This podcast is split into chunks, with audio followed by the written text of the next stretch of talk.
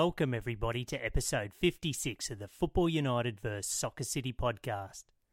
I would like to sincerely thank all the interviewees, listeners, and the soccer public of the Illawarra, Australia, France, the United Kingdom, and elsewhere around the world who download this podcast. Additionally, I'd like to say thank you to the great people who contribute, comment, and reminisce on the social media pages. Mickey White is our interviewee in episode 56. Born in the United Kingdom in 1959, Mickey grew up with a love of the game, playing it from a young age and watching Nottingham Forest as a supporter at the City Ground. This watching and playing football in the United Kingdom stopped towards the end of 1973 as Mickey and his family came out to Australia. At the start of the 1974 Illawarra football pre-season, Mickey then began his association with Fairy Meadow when he joined the club as a 14 year old.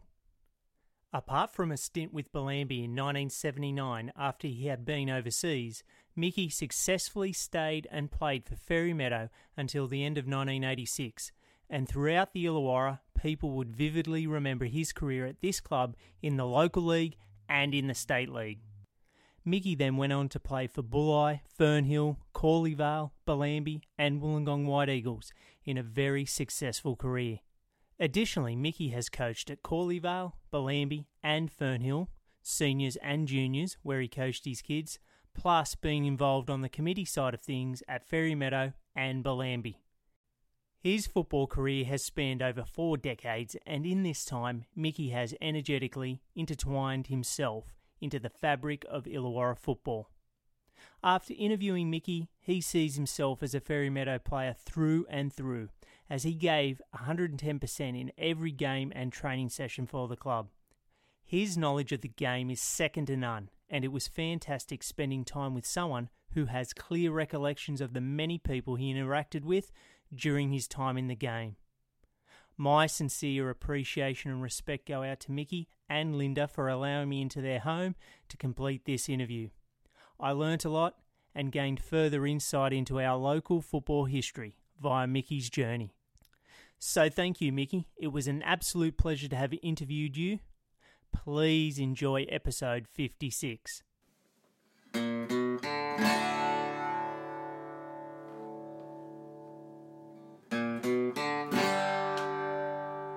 Welcome everybody to the Football United vs Soccer City podcast. I'm here in the lovely surrounds of Woonona or Bulli, one of the two, and I'm here with a very, very special guest in Mickey White. Mickey, welcome to the podcast, and thank you very much for allowing me into your home and doing the interview. No problems whatsoever, Travis. Lo- lovely to be here. Love to see you. Can we start from the beginning? You were born in 1959 in the United Kingdom. Can you give the listener a bit of a, an insight into your early life, where you were born and, and where you grew up? Yeah, I, I was born at 13 Queens Avenue, actually in Gedling, a suburb of Nottingham. And I was a home birth, born at home. And um, yeah, my father was a coal miner. My mother was a uh, seamstress in a factory. And it was just, you know, typical, you know, working class uh, England at the time, Yep. so to speak. And um, my earliest memory is of football. Just played. That's all I ever did. I Yep. just played football. Uh, Yeah. Six, seven, eight, nine. never, never had a ball out of, out of my feet. And, and it was all it was all I did from, from the moment I got up to the moment I went to bed. And was that predominantly just amongst friends in the neighbourhood, or was it school as well? School, friends in the neighbourhood, Yep. uh, and just myself in the backyard. Wow. Simple as that. Yeah, yeah. It, was from the moment I got up to the moment I went to bed. Never had a ball out of my hand. So pretty much when they talk about the sort of ten thousand hours to become proficient in a, in a, uh, I guess a hobby or, or a sport even, you did quite a few hours in your childhood. I definitely did. Uh, n- nothing I did didn't involve football. It's And- as simple as that. I, I went fishing every now and again. And, and what about um, you're in the United Kingdom? I- I'm assuming, but I'll ask, uh, what club did you support? Uh, I actually, when I was very, very young, um, my mother and father they wouldn't let me go to see Nottingham Forest Okay. because of all the violence. Yep. And my uncles used to take me to go see Notts County Okay. at Meadow Lane. Yeah. So I spent a lot of time down at Meadow Lane. Uh, and, and secretly, I was a bit of a Manchester City fan because they were, you know, the team at the time. Colin Bell, Francis Lee, Yep. uh, Mike Summerbee, uh, all, all these great players. So, and they were winning everything. And just like every kid when you're young, oh, I'm going for them because they're the winners type thing. Pick the best teams. Yeah, yeah. So, um, but when I got a little bit older, I used to sneak away on a Saturday afternoon. I used to tell my mum, I'm going to go watch, um, go do some Yeah. fishing. But I'd actually go down to the city ground and sneak Wow. in and watch Forest. So, Forest has always been my team, definitely so, yeah. And yeah. what about for most of us that live here in Australia that sort of don't understand the passion and even back then the crowds and they were terraced, they weren't seated Oh, stadiums. So, was- so what was the atmosphere like for a, a young guy? And Yeah, yeah. I, I can understand why my mother didn't let my go let me go to see Forest because I Yep. remember once we were standing in the Trent end and I must have been about ten or eleven, and all of a sudden these Manchester United fans come running at us. and we had to run away from the Trent end, and all these Man United fans were singing, "We took the Trent end, we took the Trent end," and that was the norm back Yeah. then. Uh, in, in them late '60s, early '70s, it was it was all about violence and and going down and, and taking the Kop or taking the Stretford end or taking the Trent end, whatever you could do, that was what they wanted to do, and thankfully it's all eradicated now. But yeah, back then it was uh, it was pretty It scary. was pretty yeah, lively. Yeah, and, yeah. and for yourself, was it a, a case of sometimes that you may watch watch Forest play, and then when they're away, you might go and watch County play? Pretty much. Yep. I, I basically went to counties every home game. Okay. for about oh, six or seven seasons running. Because my uncles, uh, my mother had three brothers, Yep. and two of them were red hot Notts County fans, and they never missed a game. And, and, and I remember one year we, we drew South Shields in the FA Cup third round, and Nottingham to South Shields is like going from here to Perth. Not quite, but A fair distance. a fair distance. And we'd go third round FA Cup all the way to South Shields, non league team, Wow. decrepit ground, just to watch them play. Yeah, yeah. So a lot of memories around Meadow Lane and with my uncles, but still I used to sneak off to uh, City Ground any any time And, I could. and with Forest, was there a favourite couple of players that you sort of always watched in particular? Um, back in the uh, mid 60s, uh, there was a player called Jim Baxter, Yep. Scots fella. Uh, Ian Storey-Moore, brilliant, brilliant right winger. Played for England, left Forest, went to play for Man United. Uh, yeah, it's sort of not particularly one player. Yep. Just looking back now and thinking now, you remember certain people Yeah. because of their, you know, profile at the time. You know, they were world class players. Yeah, definitely. Yeah. And what about the biggest game that you can recall, or, or your favourite game at the City Ground? Well, I actually went back. I came out in '74 with my mother and father and my sister, but I went back in '78 Yep. for a six-week holiday, and that was the highlight. Cloughie, Taylor, Wow. European Amazing. Cup domination, everything. Um, I went to Wembley to see Forest and Liverpool uh, in the League Cup final, and one of the mem- memories of me uh, attending the City Ground was uh, a midweek, a Thursday night European Cup semi-final. Uh, I think it was Frankfurt or someone like that, Yep. and um, it was a three-all draw, and everyone had written us off. They said, "Oh, three-all draw, you're gone," and the place was absolutely packed. We were two 0 down. We got up to three-three, uh, three-two, sorry, and then they brought a Jap sub on. A Japanese player came on back in '78, a bit rare, but Yeah, that's, that's what they did. Anyway, he scores a goal, three-three, and as you know, away goals, and everyone written Forest off. But it, I, I still remember that night. It was magical. And, and then another night was when we beat Leeds 4 2 in a um, League Cup semi final at, Forest, at Forest. 42,000 people. Wow. 42,000 people. Unbelievable. Uh, so a lot of my memories are back from when I went back. Yep. I've still got memories of before I came yeah. out, but obviously with being a bit older, they're a bit more vivid and Yeah. they stick in your mind a little bit more. But one game I do particularly remember was my old man, uh, my dad, God rest his soul, he's dead now. Yeah. He, uh, I came home from school one day. He said, "Oh, come on, Mick, we're going to the, the football." I said, well, what are you talking about? County's not playing tonight. He said, no, we're going to play Forest. Uh, and we're going to go see Forest. I said, what?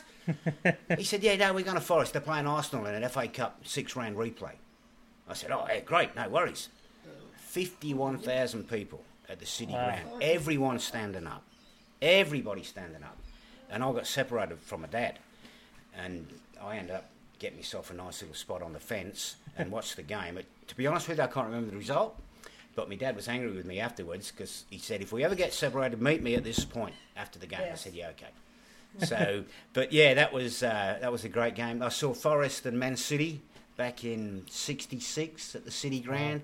That was great. Yeah, uh, saw Georgie Best play at the City Ground with Man United because I used to pick the games that I wanted to slip see. into. Like Yep. we played Huddersfield one Saturday afternoon. I said I'm not going to go see Huddersfield. I'm gonna watch Bugger the that, But we're, play, we're playing United next week. I'm going to that. Save one. it for that. I'll save it for that. Yeah. And and what about? There's obviously you can hear it in your voice. There's a passion for the game, and it was early on.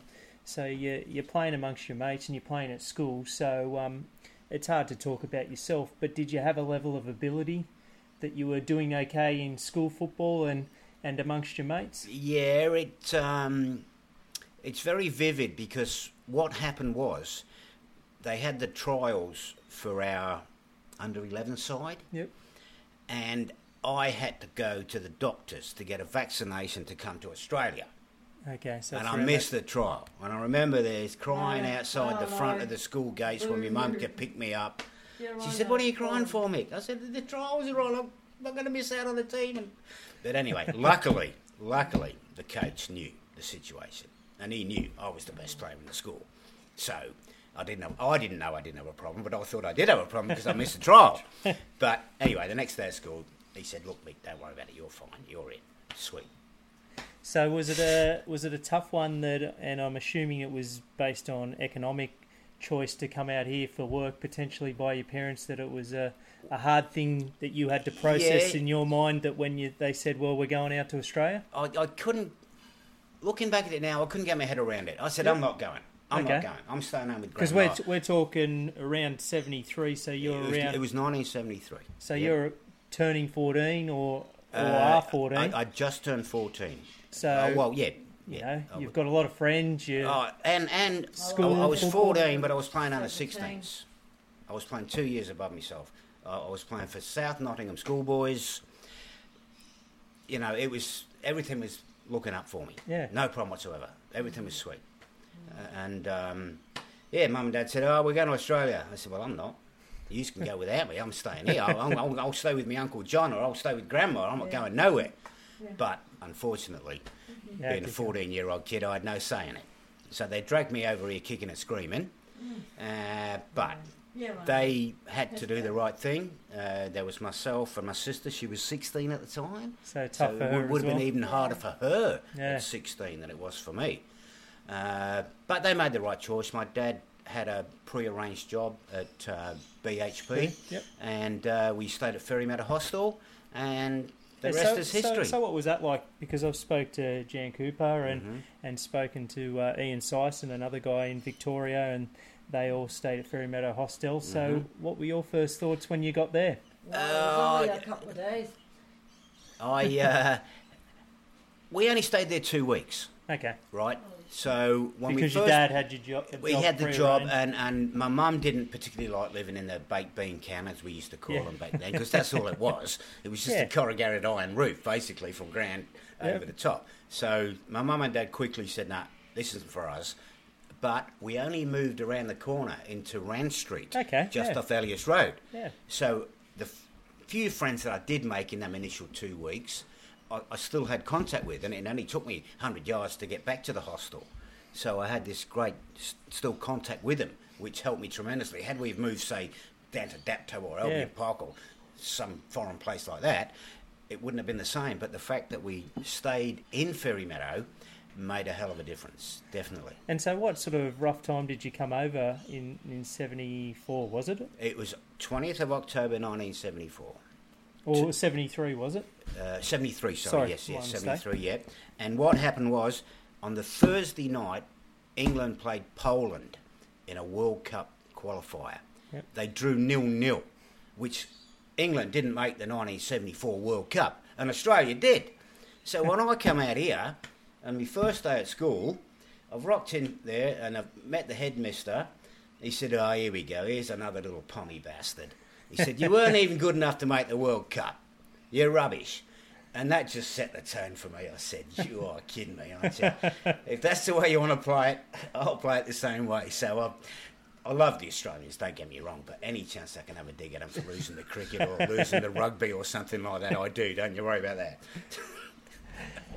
At the time, there would have been, uh, I guess, um, some football being played at the hostel. They had their own junior club, uh, and maybe uh, for a certain period of time. But uh, you didn't go there. You uh, joined the, the Italian club I kn- just around the corner, Yeah. um, Fairy Meadow. I never never played for the hostel. Yep. Because when we arrived, it was October. Yeah. And the season was over. Yeah. So I've landed there with my boots and my ball, thinking I'll get a game the next day somewhere. They said, "Oh no, cricket's on over. now, mate. You come back in April." I said, "What? Six months with no football? You're kidding me?" so yeah, but as it turned out, it was around about probably January '74 that Cool. Fairy Meadows started pre-season. Yep. And it was at the Police Boys Oval. Yeah. Uh, not the Police Boys Oval, sorry, Dalton- at Dalton, Park. Park. Yep, yep, Yep. Later, obviously, the Police Boys Oval. And anyway, I've rocked up there on the first night, and Frank Saladino said, How old are you, son? I said, I'm 14. He said, Well, you, you've got to go play juniors, mate. We haven't got a junior club, so I know some, a few people at Balgownie. You can go up there. I says, I'm going nowhere. I'm playing with me mates, Jan and, and Jimmy and Neil and Jimmy. And they said, No, you can't, mate. You're not old enough. Anyway, they let me train for the night. Yep. And at the end of the night, Frank comes up to me with this form. He said, Take that home to your mum and dad, tell them to sign it, and you're right. And they signed me on the spot. Wow. And that was it. So what what do you remember of that um, seventy four season? Because Fairy Meadow were uh, like I've spoken to Frank Saladino, and their history's a, a great one. And um, you know they started off in the Church League in the late '60s, and Yeah. then at, this point in time are in the first division, which Yeah. was the the old Premier League, I Mhm. guess, Yeah. playing amongst the best teams. And, and you're in youth grade, being coached by Phil Carr. Uh, Phil Carr actually wasn't the he first wasn't? coach. No, in 1974, it was Frank's brother, Rocky Saladino. Oh, okay. Rocky was our coach in 74. And it wasn't the most successful year. We had a pretty good side, Yep. but we just weren't ready, Yep. if you know what I mean. But 75 is a different story. In 75, Kari took us over and we smashed everybody. We won the league by 10 points. Unfortunately, they didn't have grand finals back then. It, for I don't know whatever reason. I'm sure they did have grand finals in other sporting arenas, but we did not have a grand final. We were looking forward to the grand final. So this is under 18s. We're Uh, talking. or yeah, 1975, still under 18s. Yes, yes. And so, right, how yeah. did you how did you find the transition from English football to Australian football? What did you think in sort of 74, 75? Was it Well- vastly different? Well, f- from my memory, the 74 and 75 sides, I don't think we had an Australian in there. Oh, really? We had English, we had Scottish, we had Macedonians, we had Italians. I honestly cannot think of an Australian player back in 74, 75 that was playing with us because they were all from the hostel. Hostel, yeah. You know, and that's the way it was. And the Aussie kids didn't play football.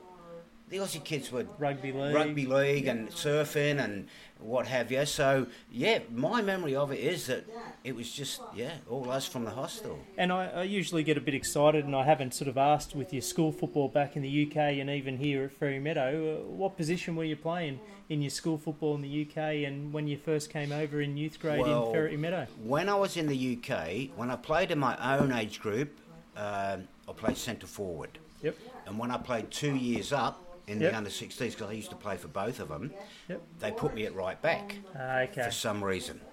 I don't know. Oh, there's another story. I missed another trial because of some bullshit that I had to go through with my mum and dad taking me to Australia. I had to go and see somebody. So I missed another trial. And by the time it all settled down, the coach knew who I was and he knew how I was playing in the 14s. And he said, Look, Mick, you can play with us, but you're playing right back.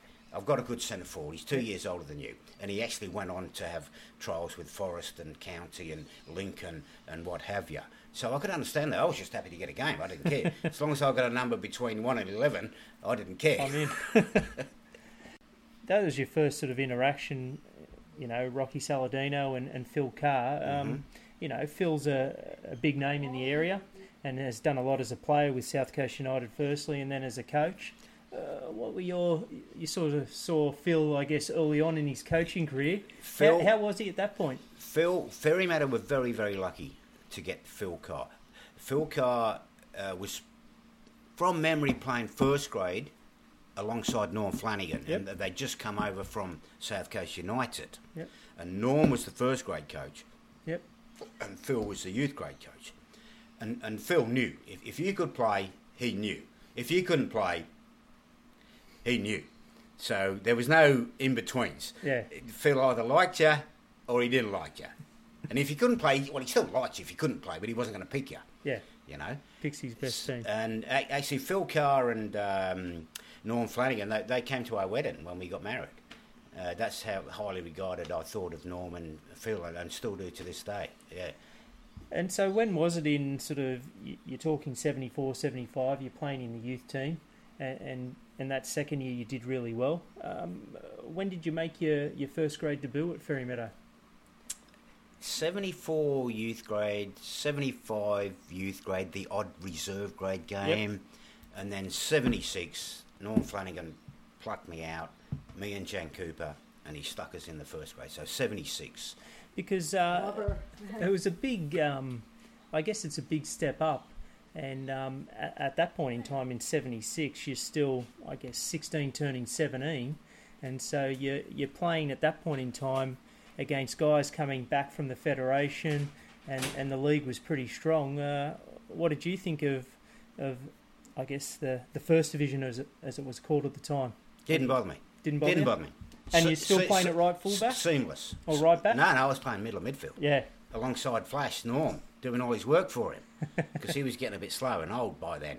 So I, I played, yeah. Basically, uh, they basically just said, go wherever you want me. Yep. Basically, I was 16, run all day.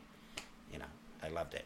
And and what about Norm as a coach? Because he had a, a very distinguished playing career, coaching career, and then was an administrator as well. Yep, so yep.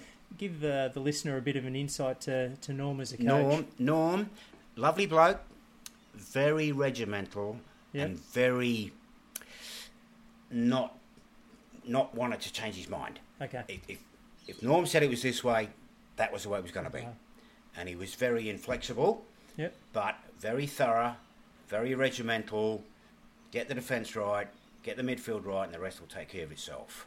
That was his upbringing from his um, when he because he played a fairly high level in Ireland, Norm. Yeah. You know, and, and plus out here as well. So yeah, very strict, very regimental, not to be messed with.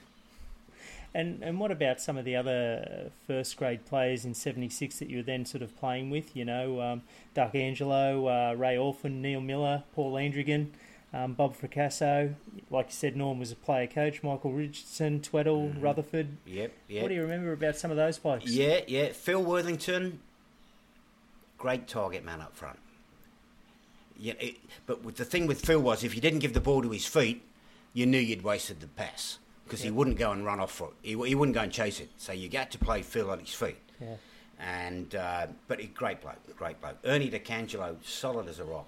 Um, right or left back, I think Yep. he was at the time. Yeah, Paulie Landrigan, skinny Landrigan, Paulie, brilliant, pace to burn. Skills as well. Skills, yep, yep, skills, yep. Mick Richardson, phew, you could never get the ball off Mick Richardson.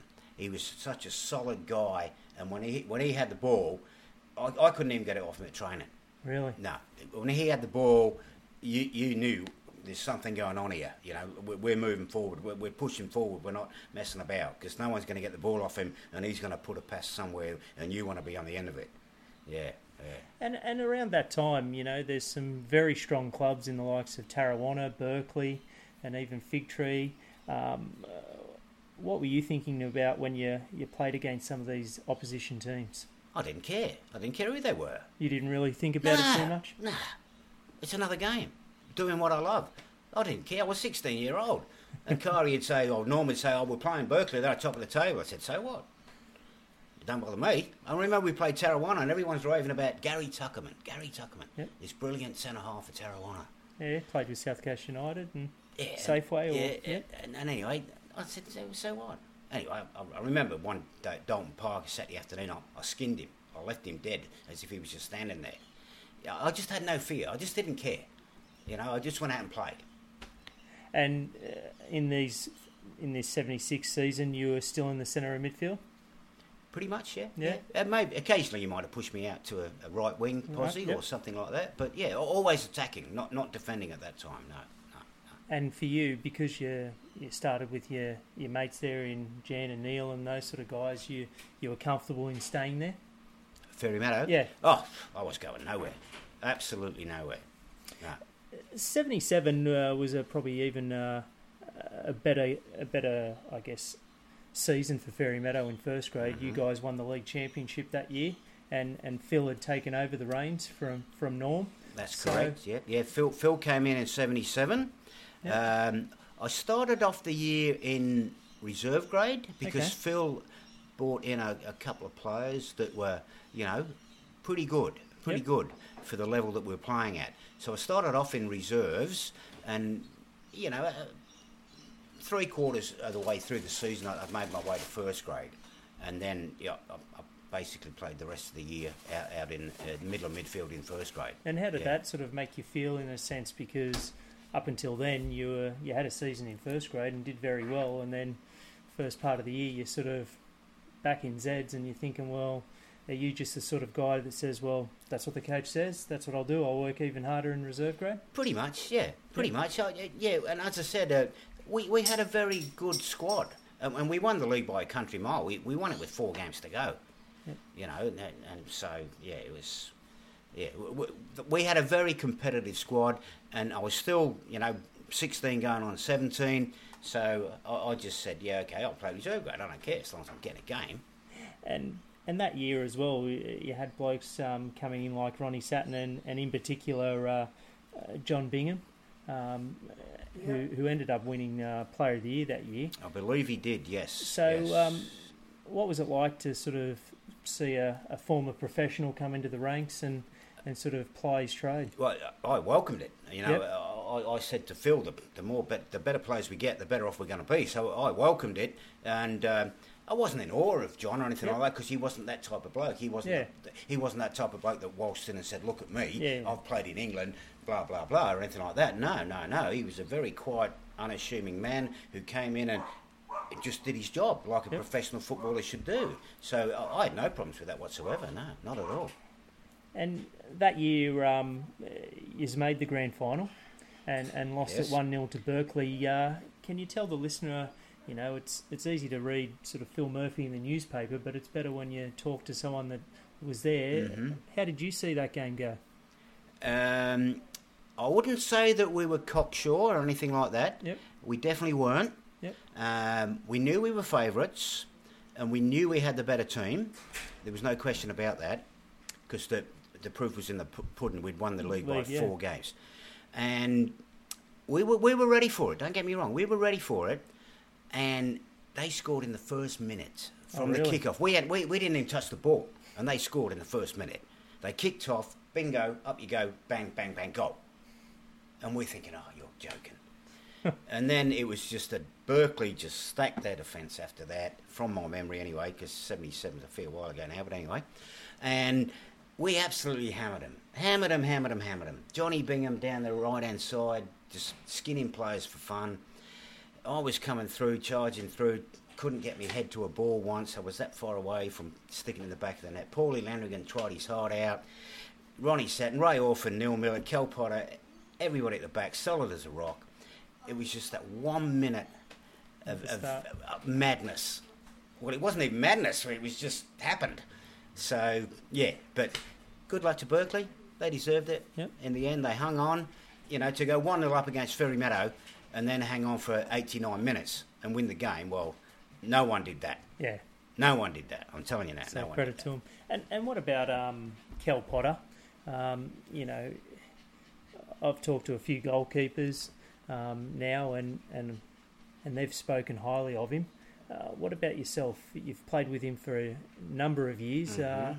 what were his strengths, uh, and what made him such a quality keeper? he was just big, Yep. tall, aggressive, Yep. Just came out for every high ball that was going. Pretty good on the ground too. Yeah. But just just the uh, dominance of the man. Yeah. You know. Wa- was his asset. And do he, you think he just that- dominated? Uh, That sort of aura about him that other other teams sort of knew that they he wasn't to be messed with. well, do you think that played into their mind you, you've got to think as well. He had a pretty good side in front of him. Yeah.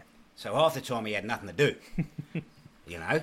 But when he did have something to do, he did it, and he was ready for it. That was the thing about Kel. He was always switched on, always knew what was going on, and yeah, he really dominated his penalty box. And yeah, if anybody come near him, he'd have, he might have a bit of an elbow up or something like that. He, he didn't take any.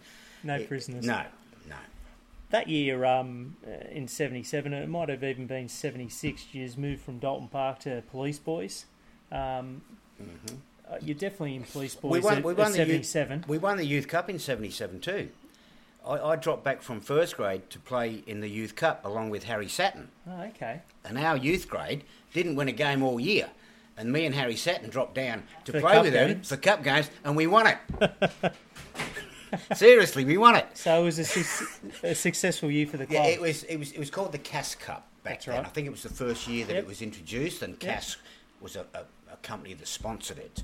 But yeah, I, I always remember that. M- Me and Harry Satin, we dropped down and played the youth grade, and yeah, we won it. It was brilliant. Uh, Peter Kerr was our coach. oh, okay. Peter Kerr, yeah, he was he was a nuggety little left back, right back maybe, whatever. But yeah, yeah, and he, he coached us, and and he, he'd say to Kari, "Is it all right if How was Phil about that? Dropping back. no problem whatsoever?" Yeah, Okay. Kari said go for it. Yeah, Kari loved it. He loved to see the club going well. Yep. You know, regardless with first reserves or youth grade. But as I said, the youth grade, they were terrible. Didn't win a game all year from my memory. They might have won one or two, but they finished bottom. Yeah. But we won the cup. Wow. Part of uh, Fairy Meadow over the years as well is that because of their Italian heritage, that you went to the fraternity club. Uh, yourself, like you said, there was blokes from the hostel, other blokes from different nationalities. Was it great for you coming from, you know, having no friends and whatnot apart from who you met at the hostel to be amongst a, a wide-ranging bunch of people at, at Fairy Meadow and, Oh. and going to the frat after games? Definitely so, definitely so. Because a lot of my friends, like when I was 16, a lot of my friends were already 18 because of the fact that I was playing up Up in my age already. group and I got to know them as opposed to hanging around with people my Your own own, age age, which which I, I didn't mind. It was fine, and they didn't mind either. Uh, so yeah, I, it was great. I, I think the first time I went to the fraternity club, Frank got me in and said, "This is my son," because I, I, don't think I was even 16, but anyway. But it was a it was a great place to be after Oh, games. it was the place to be. It was the place to be. Yeah, hundred percent. Seventy eight, um, still a strong season, um, but not as I guess heady as, as seventy seven. I don't think um, from memory. But No, seventy-eight was a bit of a disappointment. I actually went to England. at the end of the year, No, no. For uh, I went to England in February okay, of '78, and Yep. I'd done about a month of pre-season with Kari, and he'd managed to convince Glenn Fontana to come down Oh, wow. from Tarrawanna. And I got on with Glenn's a terrific bloke, and I got along like a house on fire with Glenn. And I said to Glenn, "Oh, I've got to go to England for six weeks, mate. I'll be back soon." And he said, "Yeah, yeah, no worries. I'll see you in six weeks. Just plenty of time before the season started."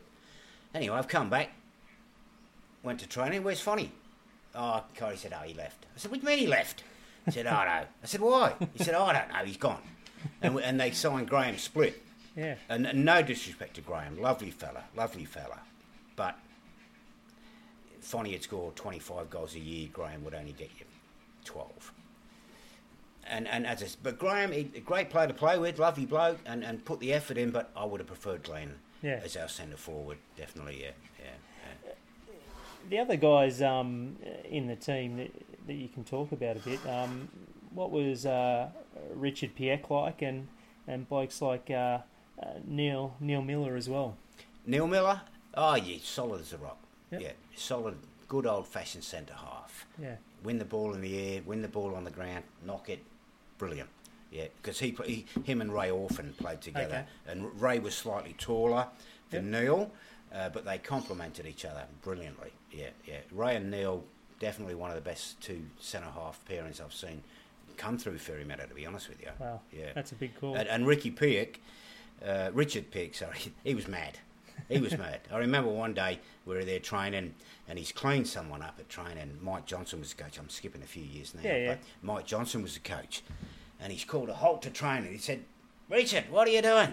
You don't tackle like that." and he said, "Mike, I train like I play." but he was a nice bloke. Nice bloke. but a bit of white line fever. Yes, yes. In '79, you you had a you had a season with Bellambi, and um, Half a season. half a season Yeah. because you you went That- back over to England. I, I went back to England and I was there. Linda and I went uh, together. Uh, we were only 19.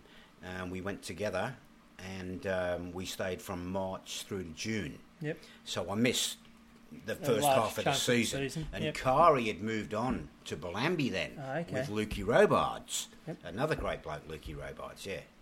And and when I came back, I looked at Fairy Meadow and they were high flying, Flying, top yeah. of the league. Yeah. And I'm thinking, ah, Kyrie's asked me to come and play with Bellambi. I was a little bit unfit after being three months in England, you know, enjoying myself, so to speak. So I said, no, I'll, I'll do the right thing by Phil. You know, he's looked Yep. after me over the years. I'll, I'll go and help Phil out at Bellambi. So I went and played 11 or 12 games with Bellambi till the end of the season. That was at 79, yeah. And, and uh, unfortunately, I missed out on Fairy Meadow grand final win. Yeah. Three two, three two win in extra time against Tara. Yeah. But but how was it? You, you sort of Harry Ronnie Satin played in youth grade. Uh, not so. Ha, yeah, yeah. Ro- Ronnie Satin played in reserve grade, scored the winner in reserve grade, and then came on in first grade and scored the winner in first grade to be, to win three two up at Memorial Park at Carmel. you don't get days better than that. No, Your time at Bellambi though, even though one one year, uh, because you played a lot of your uh, your career at Fairy Meadow, how was it having the year with blokes like uh, Banksy and, and Neville Bridge, Jeff Farrer, um, uh, Fritz Hebben, and, and Anthony um, Anthony Dibbis, and, and those sort of guys? How was it uh, being amongst a different sort of bunch of blokes? uh, well, it, it was made easy for me because I knew Phil. Okay, I knew Kari, so that made it a lot easier for me. And and the players they just welcome me. yep, you know, they just welcome me and say, "Oh, good to see you, mate. Glad you're here." Blah blah blah, and and yeah, I, I just fitted in so seamlessly, and they were all great blokes, all great blokes. Banksy especially, you know, he's a legend at Bellambi. You you wouldn't meet it meet a nicer bloke than uh, Banksy. And what made him uh, a- a good player, do you think? Because you got to play against him and then and play with him.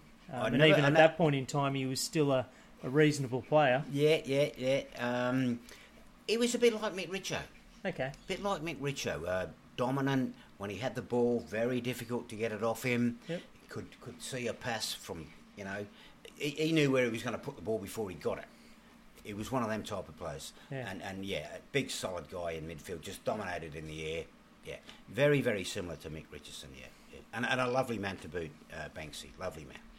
So there obviously wasn't any bad blood between yourself and Fairy Meadow because back in when the 1980 season, you you went back to, to Fairy Meadow. Well, what? And- what? and- yes, I did. I did. I went back, and uh, Huey Tinney was Yeah. coaching then, and um, yeah, I, I actually Phil Phil left Bellambi a- after that year, and he, and he started. He, he said, "Oh, Mick, I'm going to Fig Tree with Yep. Lukey." Yeah. And I said, "Oh, uh, yeah," and, and I felt I, I owed him a, a little bit of loyalty Yep. for what he'd done for me, so I followed him to Fig Tree. Yep. Only played four games, and I said, "Phil, I want to go back to Fairy Meadow, mate. yeah, I, I want to go back to Fairy Meadow." He said, "Yeah, yeah, no worries, Mick, that's fine. So there wasn't any hard feelings. No hard feelings, no." no. And Fairy Meadow were were glad to Huey was back? more than welcome, because I actually said to Huey, "Oh, listen, mate, I, I want to come down. Is there any chance of a game?" He said, "Too right, there is, Mick." so, and that was it. Yeah, so I went back in in '79. Yeah, and and my first game was against Fig Tree. Oh really? And we smashed them five one. but anyway, that's that's history. I'm sure Phil would have had a beer with you after the game. Uh, I think we might have had more than one. Yeah, Hugh, um, uh, was he player coach that year? he was player coach. Yes, and he had uh, his deputy alongside him, Reggie Chilby. And Huey is your typical old-fashioned Scottish centre forward. If you can't get the ball, get the man. Not as deliberate as that. No? I've always said it, but But he was pretty subtle about it. he was he he made sure no attacker gets past me. And what he used to do, but he used to get Reggie to do all his work for him. Huey just stand around waltzing at the back and say, "Reggie over there, Reggie over there, Reggie over there." And but he, he, he was a tremendous bloke, uh, Huey, a really ge- a gentleman of the, of the sport, Huey. There's no question about it. And and you had other blokes that had sort of come into the ranks or came to the club in, in Alan Devaney and, and John Socko that year and Mm-hmm. and uh, Stephen Baker. So Yeah, yeah. Bakes, it wasn't really. We're not talking. Any, you're not any weaker. no, no. There's way, a reason no, why you uh, Yeah, yeah. went on to win the grand final and, and I- win the league as well. I think I think I've got to put it down to Frank. Really, Frank knew a good player when he saw one, Yep. and the fact that we were reasonably successful uh, attracted players to us, um, and and there was a little bit of money, nothing Yeah. like what the Dandaloos and all them people paid back back then, but there was a little bit, you know Yep. what I mean. So it was a little bit of an incentive. Um, not that anybody got rich playing for Fairy Meadow, not by any stretch of the imagination. But it was just a little bit of say, oh well, yeah, they don't want to give me forty bucks a game. Yep. Why not? But yeah, uh, Frank Frank went out and scouted all these players, and yeah, he brought them in, and um, yeah, Steve Baker came over from Balgownie. Yep. And uh, I I didn't know him from a bar of soap, to be honest with you. Oh, who's this guy? And then took a few training sessions, got to know him really well, and yeah, yeah he, he was definitely a, uh, a class player. Yeah, yeah. With, with probably a bit more dedication, he probably could have been a little bit better. but uh, Steve's a laid back character, and uh, he, he was just happy playing football, and we were winning, and everything was sweet. Yeah. And what was the sort of uh, the difference between uh, uh, Phil and Hugh as, as coaches? Or was there much difference? Um, uh, hard to say, really. I, I, I really can't answer that question because I don't think there was any difference. It, Yep. it was just the coach, Yep. you know. Um, Phil, Phil had a lot of good players at, he, at his disposal, so he, he basically just said, "Go out there and play, boys." Yep. You know, where perhaps Huey maybe had a little bit more structure Yep. about the play and, and where he wanted you to hold your position and things like that because of his uh, playing professional football Yeah. in Scotland. He had that mentality. Uh, not that Phil didn't, but But- Phil was a bit more relaxed about how we went out and played, you know. That year, uh, a huge grand final winner against West Victory, Yes. Massive win. 5 1. 5 1. 5 1. Yes. So, uh, West Victory at the time were, uh, I guess, a very good team. But were you expecting the, the scoreline that came through that day? Not really, no. Not really, because I, I had a bit of a hard time from the Fig Tree supporters because they, Yeah. they turned on me. every, every time we played Fig Tree, it was reject, reject from the crowd. And Because this was at Memorial Park, wasn't it? uh, the, grand, final, was, yeah, Yep. but the semi final, uh, the major semi was out at Balls Paddock at Woonona. Okay. And Huey knew. Huey said, Listen, Mick, I'm not starting you. Okay. I said, why? He said, nah, I'm, I'm not starting you, mate, okay? Don't worry about it, but I'm not, I'm not starting you. I know the crowd's been getting on your back. Yep. I don't want it to upset the team, so I'm going to leave you out. I said, okay. That would have irked you a little bit, Oh, though. didn't it? What? I wanted to go out there and show them fig tree idiots you What know, you could do. What I could do. And anyway, I, I didn't start, and I they beat us. So they were automatically in, the, grand, final. and we had to then play Coniston the following week Yeah. to make the grand final, which we disposed of Coniston. Hughie put me straight back in, and we disposed of Coniston easily, and then met up against Fig Tree, and uh, yeah, we just we just smashed that off the park. Because I think that um, grand final as well was on uh, Win TV at the time. It was indeed. Uh, yes, it was. I, I, to be honest with you, I had a tape of it at one stage. I don't know where it's gone Oh, now. Don't tell me that, Mickey. That, that would kill me. Yeah, but it was on Win But TV. it must have been yeah. a bit of a thrill to, you know, you obviously won the grand final 5 1, everyone's happy at the club, and then you get to watch it on replay. Exactly right. yes, yeah, it was actually. Um, yeah, it was great. Yeah, At the end of that season, um, Fairy Meadow made a very big decision uh, to go into the State League. And um, in, in 81. eighty-one was our first year. So, what were you thinking? Was there discussions with the players to say, hey, we're not playing here anymore. We've we've been very successful in the IPL, and we're going to have a crack at state league. Were you just champing at the bit to go, or chomping at the bit to say, yeah, I'll be a part of this? Absolutely. It was, let's go for it. Let's go for it. And what happened was, um, they put us straight into State League Division 2. Wow. Normally, you had to go from 5 to 4 to 3 to Yep. 2 to 1, right? Obviously. Yep. Promotion relegation scenario. But they accepted us straight into State League Division 2. So we were playing the Revesbys, the Ku-ring-gais, Bathurst. uh, Bathurst, uh, the second tier, um, you know, uh, Sydney clubs, and, and we were up for it. We said, yeah, no problem whatsoever. Yeah, let's go for it, and and we would we were more than equal to them. And and what about um, as players? Did you have to train an extra day, or you know, there was obviously bigger away games to go to. Yeah, but was was um, that a bit of fun and that added to Yeah, I, I think the f- change? I don't recall us doing any extra training. To be Yep. honest with you, maybe longer training sessions, Sessions? on the because it was Tuesday, Thursday Hugh, back then. Hugh Tinney had the first year. That he Yeah, was in he did indeed. Yep. Yeah, and it was Tuesday, Thursday back then. So I don't remember Hughie putting on us Extra an- any session? extra pressure for us to um, to uh, to do anything. But but we didn't need it. We were all young and we were all fit and we were keen. And Alan Devaney, what a player! Yeah, he can was. you can you Alan talk about him because I've read the newspaper Oh, reports mate. and, and there was big raps on him He- and, and even to the extent that he was on the fringes of representative football. He was, he was, he was, he was unbelievable.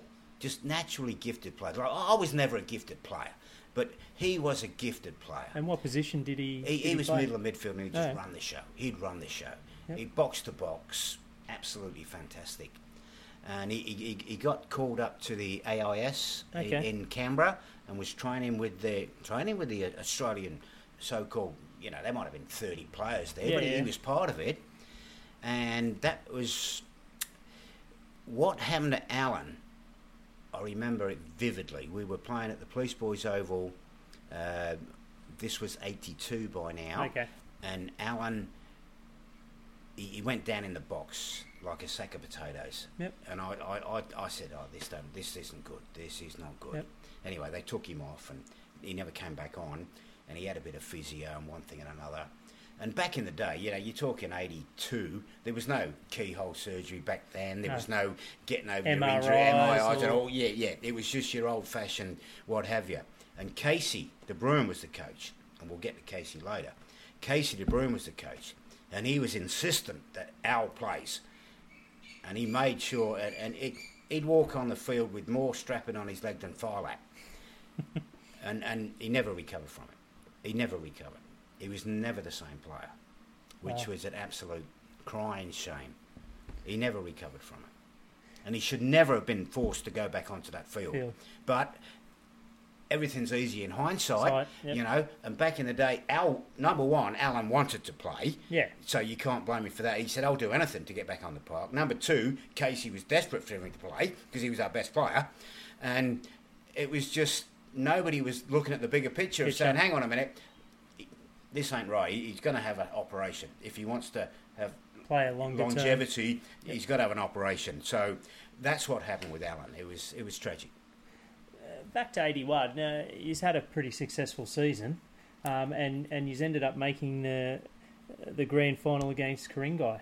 Yeah, we won. I think 1 Yeah. 0, 2 0. I'm not sure what it was. Yeah. So But we were disappointed because we didn't get promoted. promoted, yeah. We didn't get promoted. That's what I was going to ask. yeah, we didn't get promoted, and and oh shit, I think we I think we were gone. Maybe it didn't go down to the wire. It wasn't a last No. game scenario thing. I think we were gone. We knew that I think mathematically U- we, we Ugle couldn't won the league that year. Yeah, yeah. So it, we knew that we couldn't make the the promotion. Yep. So Huey said, "Oh well, never mind, guys. We- We've got the grand final. Let, let's aim for that." So we aimed for it, and we really didn't give a toss about it, to be honest with you, until we made it. you know, because we were all that disappointed that we didn't get promoted. Promoted. And we'd, we'd won grand finals in the past, you know. We'd, yeah, another grand final. We want to get promoted. We want to go to state league. Don't worry about the grand final. So anyway, until we got there, we weren't really worried about it. But once we got there, we said we're going to win this. We're going to win this, and we did, and it was brilliant. And what do you remember of the game or the goal that, that won the Um, game? I think it was Graham Gardner might Okay. have scored the winner. Okay. Graham Gardner up front might have scored the winner. Uh, I think it was played out at Blacktown Sports. Uh, it was a Sunday afternoon, hot day, uh, as it is in September, October. But no, a lot of Fairy Meadow players, uh, supporters travelled up. Yeah. We had a few supporters in the crowd, and um, yeah, it was great. Yeah, it was great. And at that point in time, uh, what did you think of the standard of, of that league compared to the Illawarra Premier League that you had come up from the year before? Was there that much of a difference? No, No. no, no way in the world was it. So the IPL No. was a good standard compared Oh, to. the the Illawarra Premier League in the 77, 78, 79, even 80, uh, probably half of them could have held their own in, in, in State League Division 2. Okay. Easily, yeah, Yeah. definitely. Yeah. And for you were pretty happy with the way you were going. Were you still in the centre of midfield, or were you back more at right back at that point in Uh, time? no, no, Huey, Huey kept me in the middle of midfield. Midfield. Uh, maybe played a lot out on the right wing Pushed as well. sometimes. Yeah, yeah, but no. It was the following year that I ended up at right back. And I don't really want to go there, but I will tell you the story. Oh, so so eighty two. We're talking. There's a change in coach. Hugh, um, for whatever reason, didn't take the position. Well, it it, it, it, served Fairy Meadow very, Yeah, very definitely. well. And and he, he said, I- I've had enough. Time's time. Ti time to move on. I, I can't do this Sydney thing anymore. Yep. Uh, and I think fair enough. I think he went on to coach another side. I'm, I'm not sure, but Casey De Bruyne waltzed in, didn't he? Yep. Casey De Bruyne, the mighty Casey De Bruyne. He was a nutter, and he brought all his favourites with him, didn't he? All his favourites that Because had been, we're been talking- hanging around. Uh, Phil Mowbray, Phil Mowbray, Phil Phil Matthias, Warwick Young. Um, he, he brought all, and, and look, I've got all great players. Don't get Yep. me wrong, and and our squad was probably peaking. There was a few players that were ready Yep. to, to drop out move and, and move on after Huey had moved on. So i in a way, it was a breath of fresh air because Casey had this really professional attitude, Yep. uh, but he was a nutter. I've never heard anybody go off at half time like Casey De Bruin has. So he could But give he, a he, of brought, he brought all his favourites. So all of a sudden, Mickey White, who's Mickey White? You're out. And I was out. I'm thinking, what? Can't be. Anyway, he had one spot left to fill, and it was right back. so anyway, we had two trial matches left, and he trialled Charlie D'Amico, I remember, from Port Kembla. He trialled him in one, and he trialled me in the other, and I, I got the most points. so I ended up being right back for him. So is it back to the sort of your normal philosophy that you've held throughout your career? You just want from one to eleven. Exactly. And That's so- exactly right. Yep. Yep. So long as well, actually, two to eleven. Yeah, you don't want to be in the No. sticks. so uh, that year was, um, I- guess, uh, a very successful season. Again, didn't win the league, but but won the grand final against Blacktown United. Deja vu all over again. Missed out. Didn't get promoted. Won the grand final. We still enjoyed it, Yep. and we had a great time. But But it was in the back was- of it everyone's was- mind. It was disappointing again. Second attempt went so close. Win the grand final. Don't get promoted. Was the year worth it? You know. And and that year as well, um, you then had um, a local derby in Wollongong United um, in in '82. So, um, uh, what was it like to, to play against a, a local team? Um, it wasn't the biggest derby that we'd had, Yep. but we um, we were super confident. We weren't worried about them. Yep. They, they were just upstarts coming through, followed Fairy Meadows' lead in going through to the state, State league. league. So we weren't worried about them. No, no, they didn't worry us. And for yourself, was there? I guess at this point in time, you, I guess you're around the 23 years of age. You you've got a job. Um, was the training and travelling to Sydney not really worrying you? You just I wasn't actually travelling to Sydney at that stage. That was a bit later on. Okay. So I was still uh, living and working in Wollongong, in, Wollongong. at 82. It wasn't until um, 86 that Okay. I was uh, working and living in, uh, uh, working in Sydney and catching the train and everything. Yeah, yeah, yeah. But a- a- 82 was a good year. A good year. Casey brought a lot of discipline to the club Yeah. and a, a lot of uh, a lot of good things, a lot of good players, Yep. uh, and, a- and a good attitude. Uh, but he, he only lasted the one year, then he walked. So 83, Casey leaves. and Bill comes in, Bill DeGraff, Not as coach. not as coach as Mike, jo- Mike Johnson Mike- came in Mike as coach. started? Yes. And so, um, uh, what happened with Mike, and, and why did then Well, Bill end a- up? a- 83, Mike came in and he was next level.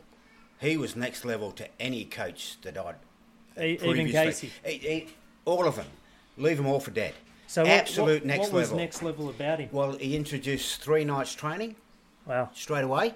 Three nights training, Tuesday, Wednesday, Friday. And he, he organised one on one sessions uh, after training for people who wanted to stay back.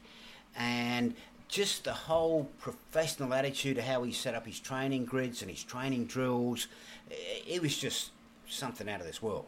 And did you did you enjoy that? Oh, we embraced it. Everybody embraced it. Everybody loved Mike. You know, he was a weirdo. Oh, I shouldn't really say that. Sorry, No, no, but he was a bit wrong, wrong terminology. eccentric. Yeah, eccentric. Better Yep. choice of words.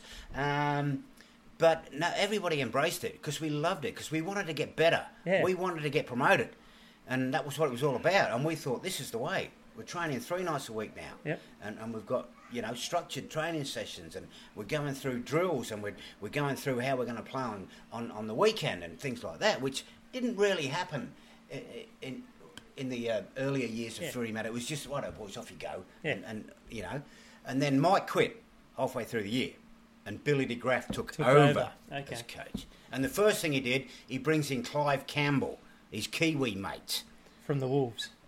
oh, I don't know where he came Yeah. from, uh, and and drops Alex Bondalo Wow. in the first game.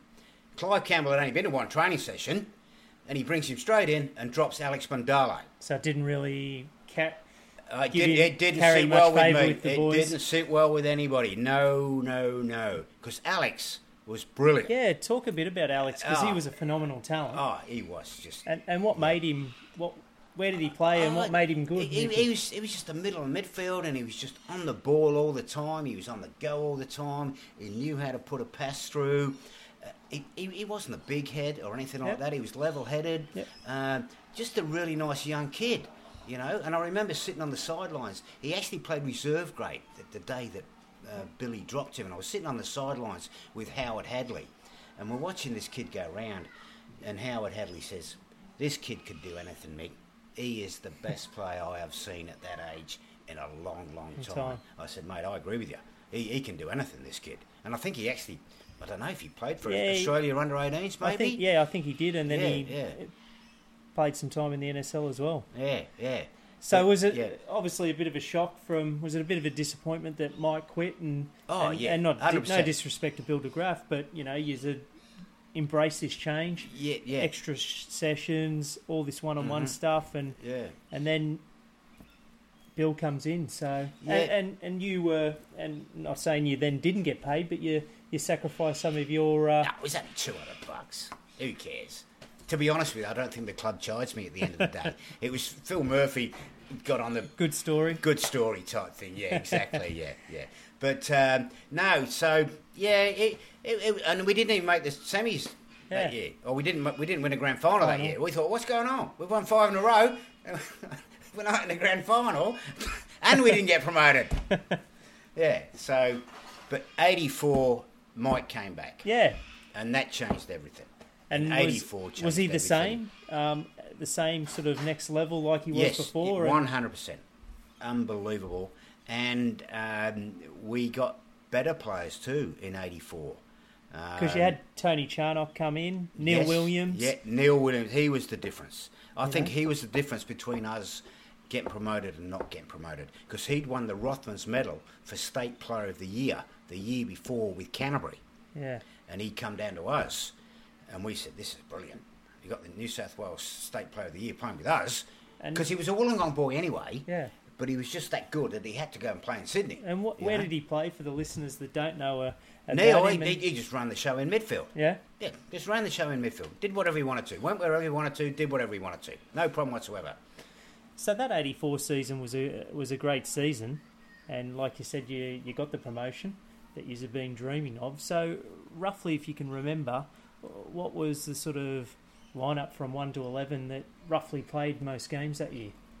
Most games that year. Because you had Cradge in goals at Cra- that point. Cradge, uh, John Kranovic. Yeah, yeah.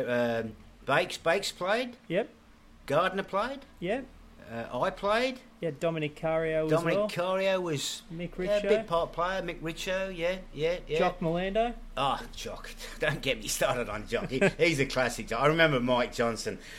Jock, yeah, can he play, man? He'd pull him up at training. He'd done something wrong, and Mike would say, "Jock, you can he play, Jock? What are you doing? Have a look at what Mickey's doing over there. Just do that. You can he play?" But that was Mike's mentality. Okay. He was getting in Jock's brain, Okay. and he, and getting in his mindset to spur him on. Yep. Because Jock could play, don't? Yeah. Jock could play. There was no question about that.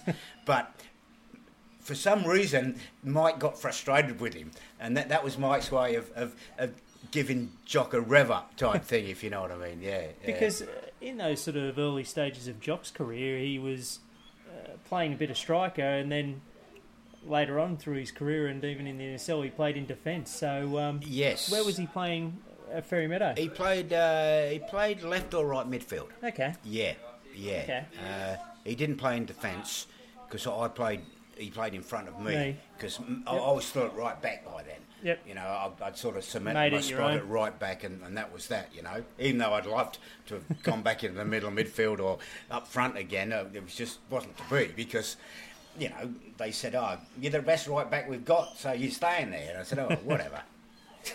And, and what about um, uh, Robert Girardi? He he was at the club that year. Robbie, Robbie, yeah, very, very dominant player. Robbie, yeah, love Robbie to bits. He's still a great friend of mine to this day. Um, very aggressive. Yep. One of the one of the first ones actually that I'd I'd seen, like a lot of the centre forwards that I'd played with before were aggressive. Yep. But Robbie was super, super aggressive. He really wanted to get in there first. Yep. And he really wanted to get. He'd, he'd put his head anywhere. It wouldn't matter wherever the ball was. Robbie would stick his head in there, or he'd stick his foot in there, or he'd, he'd hold a player off. And yeah, I he, he was probably the, the complete centre forward for me. Definitely, yeah, hundred percent. So with the likes of, I guess, him and, and Neil Williams, and you still like you had Tony Charnock, who had been a celebrated IPL player, Yeah, and, Mm-hmm. and came into Well, state league and, and did there was a- reasonably well. There was a bit of a story about Tony Charnock because he'd signed with the club, and I believe he got he got a bit of money, Yep. and and something happened with his work or, or whatever, and he wanted to leave, and the club wouldn't let him leave. So he said, "Well, stuffies, I'm not going to play." Oh. So he didn't play for about oh, eight or nine weeks, Okay. and we were getting thin on troops. We were getting a few injuries here Into the there. middle of the season. And anyway, I said to Frank, Frank, come here. After training one night, I said, what's going on with Tony? We've got to go see him and get this sorted out. He said, yeah, okay, Mick, let's do that. Because So, in the back of your mind, like the rest of the players, you just wanted to get promotion. yeah, yeah. And I said, Frank, we've got to go sort this. So me and Frank Saladino went to Tony's house and said, righto, Tony, this is the story. You're contracted to the club. We know you've got issues and you want to leave. There's only five games to go. You come back for them five games, you got a free transfer at the end of the season. Okay. No problems. Walk away. Everyone's happy. And Tony said, Right, I'll be back. And you know what? He scored the winning goal that got us promoted. Beat uh, Wollongong United 3 2 at the Police Boys Oval. Yeah, Scored the winning goal. Talk about that game because it was the last game of the season. It was the last game of the season. Local derby. Yeah. Everything's on the line. Oh, like the, the stories of 5,000 people there and this, that, and the other. But, mate, I've never seen the Police Boys Oval as Because it is, um, for people that don't know of the ground um, that aren't local, it is a pretty compact ground, and and even it surrounds. But you're saying that they were packed in like sardines. Oh, they were, and, and I tell you what, if there was 4,000 there, 3,000 of them was Macedonians. so full even on. even at a home it game, it was our it was pretty game. much an away game. 3,000 of them were Macedonians, and they were turning on us. They were giving it to us. Uh, and to be honest with you, it should never have got to that because we, we had it wrapped up. And then we slipped up. We, we had a five point lead, whittled down to a four point lead, whittled down to a three point lead, whittled down to, oh shit, whoever wins his last games get promoted. Us or Wollongong United. We threw it away. But it all worked out well in the end. But yeah, absolutely tremendous game. Jock, Jock had a great game. Played with a broken toe, actually. Jock. Oh, really? did. Yes, played with a broken toe. Um, I set him up actually for the second goal. Uh, Wollongong United, Paul Giroldi scored a really nice goal for, Yep. for Wollongong United. And, oh, it's getting real tense, real tense, real tense. Anyway, we've, we've got a, a free kick about oh, 25 yards out on the on the left-hand side Yep. of the Police Boys Oval, heading heading east. And Tony's just stepped up. He said, "I'm going to have a go at this, Mick." I said, "Yeah, do what you want, mate. Have a go at it. Why not?" And he's, he's cracked it. It took a bit of a deflection on the way, and it's in the back of the net. Wow. Three-two. Wow. I, I, I can't say the place erupted because it didn't. There was a massive groan around the place because them 3,000 Macedonians We're Oh. hugely disappointed. Oh, and you should have seen the way they. I've never ever seen a group of supporters walk away from a soccer match so disappointed. They were devastated. We were on the pitch celebrating, we are the champions, we are the champions, what have you, hugging Mike, hugging Frank, hugging Walter, hugging everybody. And then I just turned around and just saw this mass of Macedonians with their red scarves and their red shirts on, just walking out. It was it, was as if there'd been a death in the family for. Wow. And, and Mike actually touched on that when, when we went back into the shed. He- Yeah, what did he say? He, made us all sit down and said, "Listen, guys, sit down a minute." He said, "I know yous have won, but have a thought for them people out there. Football is them people's whole life. Yep. That is what they live and breathe for, and they have never been so disappointed in all their lives as they are today. Just think about that before you go on your celebrations." That was the type of guy he was. And back at the frat that night, um, Oh, a few jeez. brown cordials had and, and big celebrations because, like you said, it was four, three. This is the fourth year, and Yeah, yeah. Well, what happened was Frank had organised for somebody to video it, right? the Beautiful. game, the game, The game, beautiful. Because because Mad Monday yeah, type thing, you know what Yeah. I mean? And and anyway, so we thought, oh great. So we we had a really great night back at the frat after the game, and then we'd all rocked up about ten o'clock the next morning, ready for Mad Monday, and Placido's there. I, forgive me, Placido, but I forgot your second name now. Yeah. Placido had the video set up, Yep. and. We've said, we've said, righto, hit the tape, because we wanted to watch the whole game. 3 2, 90 minutes of action. We're on Mad Monday. We were all on the high. We, we were really looking forward to it. Anyway, so they've got us warming up and everything and running around and wave to the crowd and what have you. Anyway, tape goes off. We said, What happened? He said, Oh, it was raining. I had to turn it off. We said, You're kidding, aren't you? So we got nothing. We were left with nothing. We were devastated. so we just had to reminisce ourselves and, and, and make up stories. Oh, yeah, how good was I? How, how good was he? How good was that? You know? 85. There, there's a change in coaches. Uh, was, was there ever a chance coming into 85 that Mike would stay on? Because No, John, John no. Fleming took the job. No, Mike pulled the pin Okay. that evening of winning the grand final. Oh, really? Uh, the, the, Mike pulled the pin after we got promoted, Promoted. that night. Okay. He said, "I'm gone, I'm finished." And Neil Williams uh, took over the coaching role for the semi-final Okay. series, which we didn't make the grand final, but we didn't care Yeah, because we'd won already got our grand final, you know. And then, yeah, um, it was a toss-up because I, I remember talking to Frank and um, Walter about who was going to replace him, and there was two candidates: John Fleming and Larry Gaffney. Okay. They were the two candidates, and I said, "Look, I don't care. Either one of them will do me. Yeah. Make sure you get one of them. I, I, I don't care. Get one of them." And John came aboard, and John brought a few other people in with him. Yep. And, and, and at that stage, everybody wanted to come play with us anyway because we're playing state league. Yeah. You know, anybody Top was anybody. division. Yeah. I remember Phil Brown came over and we wanted to get him, but he was so in love with Fig Tree and he wasn't dedicated enough. But he, he could have walked into our side, Phil Brown, from Fig Tree. Well, he, he could have walked into our side. because uh, there's quite a few people now, and maybe people that listen to this regularly are a bit bored of me talking. But when you're talking big names in the Illawarra Premier League, he's a huge name. Oh, massive, and massive. What, what made him a good player in your mind? Oh, just just a dominant figure Yep. on the field. Yeah, when he's at the ball at his feet, another type like your, your Yeah. Richos and your um, them type of people. You just Rob couldn't get the yep. ball off him, and and just do quirky things and just know when to pass, know when to run, know how to position yourself. Oh, mate, he he should have played with us. He deserved to play with us, but So- but he was that in love with Fig Fig Tree Tree. that he, he was loyal to Victory, and I take my hat off to him for that. Yep. He was loyal, and he stayed with Victory, and, and I say hats off to you, Phil. You know, but He could have made you missed a chance. He could you have. could have come and played with us for a few years and gone back and, to and Victory, you think mate, he would have quite easily. well enough? You think he would have Well enough. a- Oh. Th- There would have been scouts from Sydney chasing him.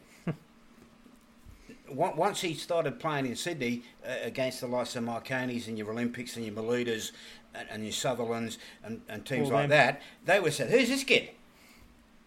We want him. He could have done anything, Phil Brown. Seriously, he could have done anything. Back to John Fleming and, and 85. Uh, for yourself, um, a bit of bad luck. Pre season that year, Yeah, you, you- yeah, you yeah. had an injury. Bit, bittersweet year for me, 85, to be honest with you. Uh, I got injured pre season. Yep. And it kept me out for six weeks. Yep. Uh, and when I got injured, I, I was I was the captain, and John and I, no problem whatsoever. We knew what direction we wanted to go in Yep. and how we wanted to play. Got injured, set me back for six weeks, lost me spot, and they won 14 games straight. They won their first 14 games in the state league. So what hope was there for me to get back in? And I don't blame John for that. I Yep. perfectly understand it.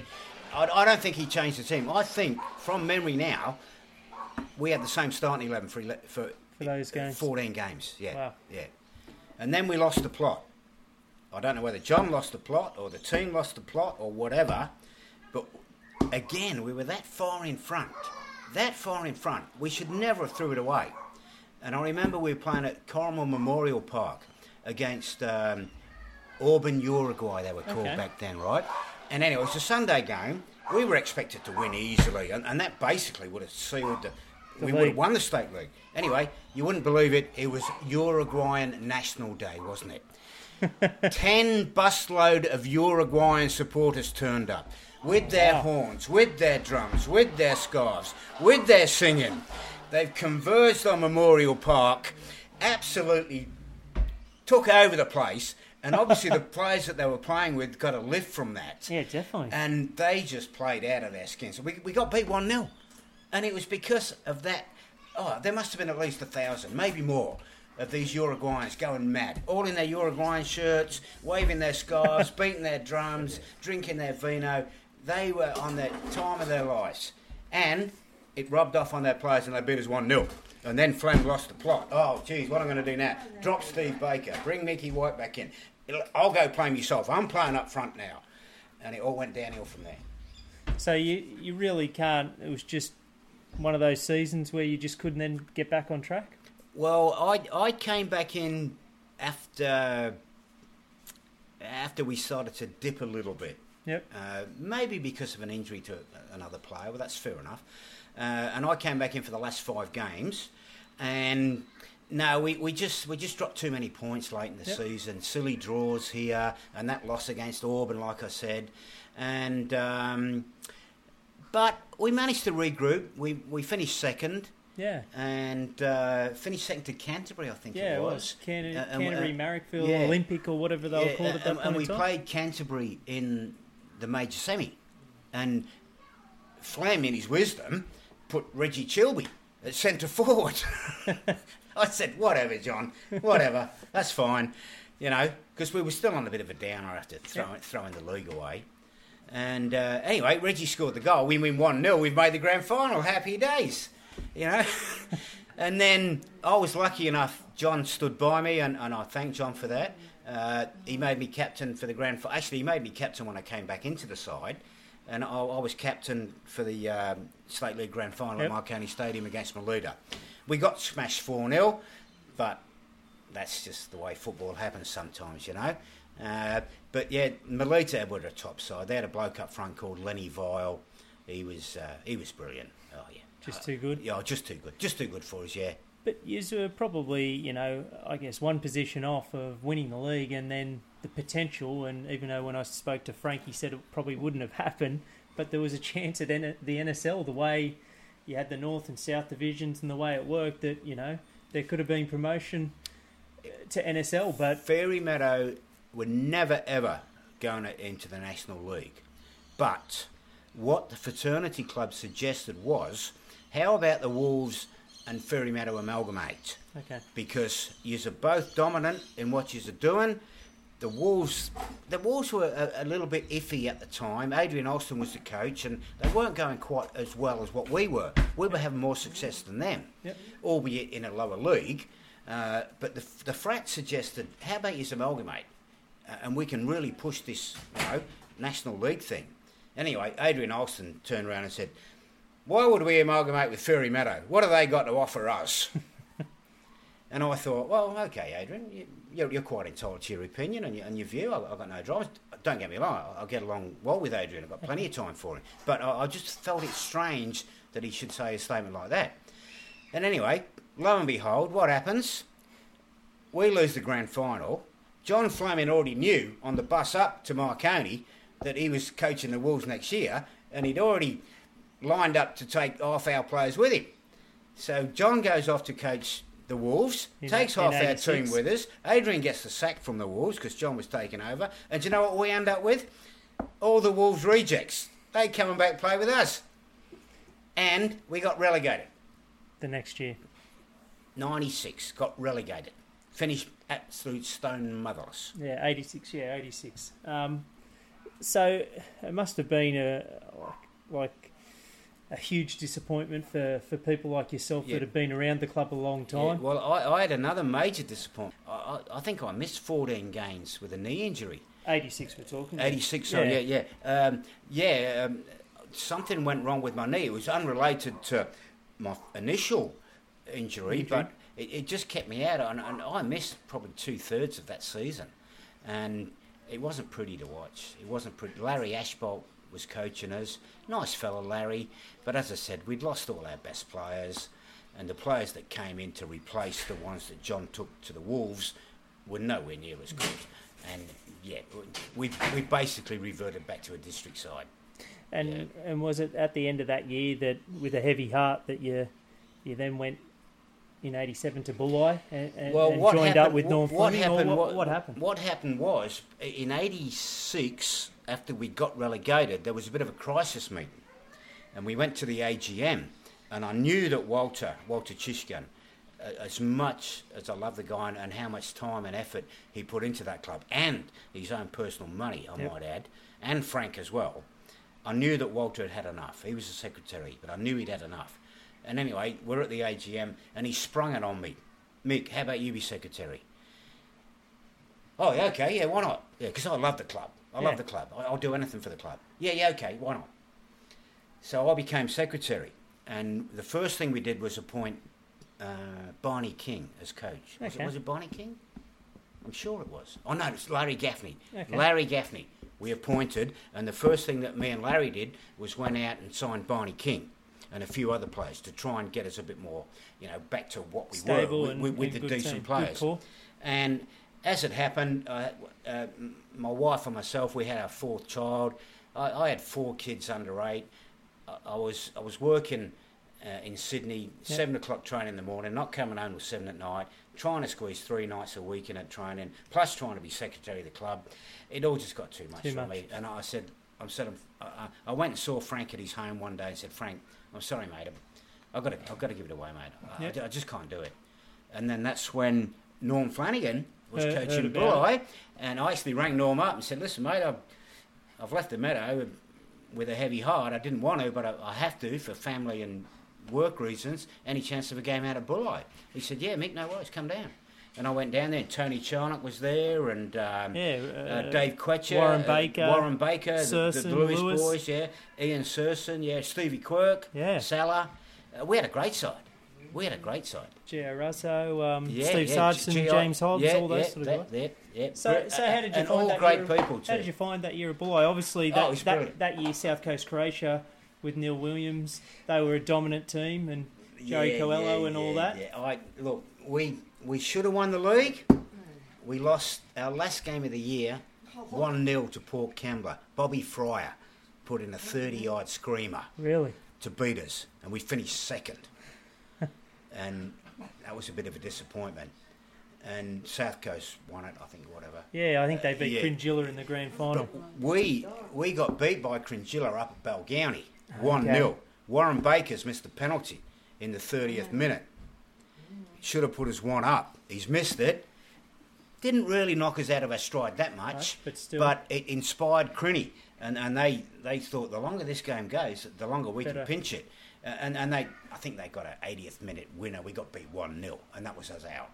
We win, we're in the grand final, lose, season gone. Finished second in the league, missed out one game away from the grand And, final. and what about for yourself, uh, reacquainting yourself with Norm? Because in that sort of early 70s when you joined the Yeah, club yeah. at Oh. Fairy Meadow, you'd, you'd had a season under him. yeah, yeah, no, it, no, No, no. No, yeah, no, no problem whatsoever with Norm. No, no, Norm, Norm was happy to and see he- me. he Norm was more happy as to a see coach? me. Um, Or was pretty much the same as he, was, back. Yeah, yeah. Uh, he, he just loved coaching. Yep. He just loved coaching, and he had his he had his style and his Yeah. way.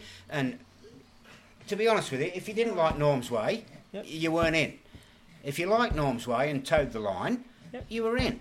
That was pretty much it was black and white with Norm. Yep. You know, there was no, you know, smoke and mirrors or ducks and drakes or anything like that. It was pretty much black and white with Norm. And you had 21 games that year yourself in first grade, so you'd proven yourself, and, and obviously the guys sort of loved you uh, having you around. Oh, unbelievable! I, I, had, I, had, I had one of the probably the the best year outside of my Fairy Meadow years Yep. that I'd had, and and I was looking forward to '88. Yeah, But what happened was the Bulli Committee, in their so-called wisdom, yep, uh, I don't know why they wanted Norm I out, but, think but they obviously did. yeah. And they, they went up to Norm and said, oh, we're going to advertise next year for the job. right. If you want it, Norm, unfortunately, you're going to have to officially apply. And Norm said, I'll see you later. I'm out of here. Because 86 And, and, he Norm, and Norm double, walked. and then and Norm say- walked. Okay. And I walked as well. I said, well, if Norm's not here, I'm not here either. I, I, I, totally disagree with that. Yep. Maybe the Bulli Committee could. I, I didn't hang around to, to find out why they. I- didn't get enlightened onto the Yep. reason as to why they wanted Norm out, but it was fairly clear that they wanted Norm out. So I, I said, well, I'm going to. Yep. I'm out of here. Norm, I think Norm went to Bellambi for a year first in Okay. '88, Okay. and then '89. But you went to Fernhill in I went to 88 Fernhill in '88, 88? and Jerry Walker was the coach. Ah, that's yes. right. That's My right. apologies, Yeah, yeah. yeah, Jerry was the coach. Uh, it wasn't a real successful year, to be honest with you. I was still tied up with family and work and one thing and another, so it, it's not one of my greatest memories of a year. But Jerry was an excellent, excellent, totally dedicated coach, Coach. and footballer and everything. Jerry, Jerry was um, tremendous. Uh, his passion for the game, his passion for the club, and, and he'd do anything to try and help you out. And yeah, I, I liked it, but I didn't like it because I couldn't commit. Yep. You know, I, I had other things going on at the time. Work and family. Yeah, Yep. yeah, that's right. And then '89, when Norm came, well, that was a different story. Norm, Norm came, Came in from 89. Yeah, and he brought a couple of decent players with him too. Uh, Rod Hill, Rod Yep. Hill, brilliant player, Yep. brilliant centre half. And a Peter bloke Beggs called, and- a bloke called Davy Curtin Yeah. and uh, Chris Curtin as yeah. well. Craig Warburton. Uh, Warbo, yeah, Yeah. yeah, Warbo is yeah, strange character Warbo. I like him, but yeah, yeah, very strange.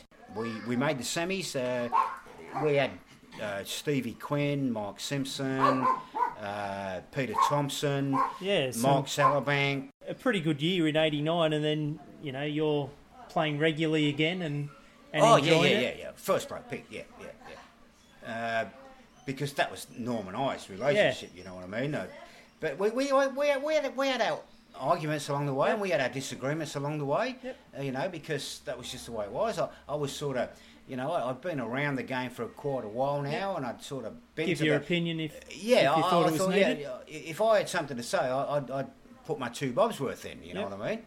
So, but it was mutual respect for each other. So there, there was no no real drama, and um, yeah, and, and he, he brought Beggsy down there, Peter Beggs. I, I just rocked up to training one night, and here's Beggsy sitting in the shed. it was about I don't know four or five games in, and and I, actually didn't know Peter Okay. until then. I didn't know him. I'd heard of him Yeah. because we'd played against him because he was with Sutherland when we played Yeah. in the state league and everything. I said, "Oh, Norm was there." I said, "Norm, Peter Beggs, Peter Beggs, Mickey White. Hey, Pete, how you going, mate?" And we got on like a house on fire. Absolute gentleman, Peter is. Absolute gentleman. We got on like a house on fire because he could play. Yeah. See, yeah. I like I like players that can play. You know. So me and Peter got absolutely on like a And, house and on where were fire. you playing in, in, in that year under Norm? Uh, yeah, Norm sort of stuck me at right back again uh, because, yeah, whatever. And actually, about three games in, our left back got injured, so he had to throw me to left back. So I played the whole season at left back because he had no one else to play left back. I said, "Oh, come on, Norm, give me a break." He said, "No, you'll be fine, Mick. Don't worry about it." All right, thanks, Norm. Done me a favour there. But we, we had some great times, yeah. Uh, Steve Quinn, Peter Thompson, Mark Simpson, uh, yeah, Paul Salabank, uh, really good players. Grant And- and- Isdale as yeah, well. and Gary Brooks, Yeah. Grant Isdale, all all tremendous clubmen too. Fernhill, Tony Bain.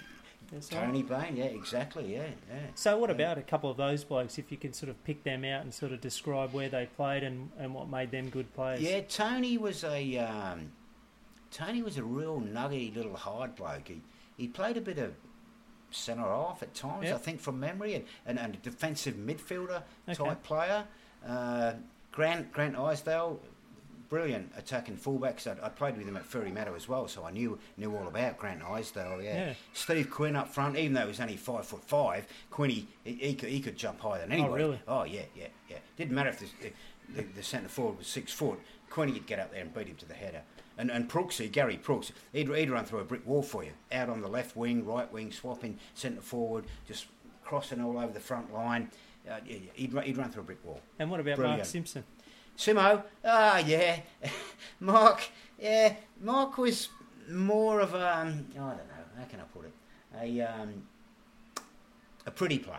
Okay. He liked it when we were on top and he could get the ball and he could do his stuff. Yep.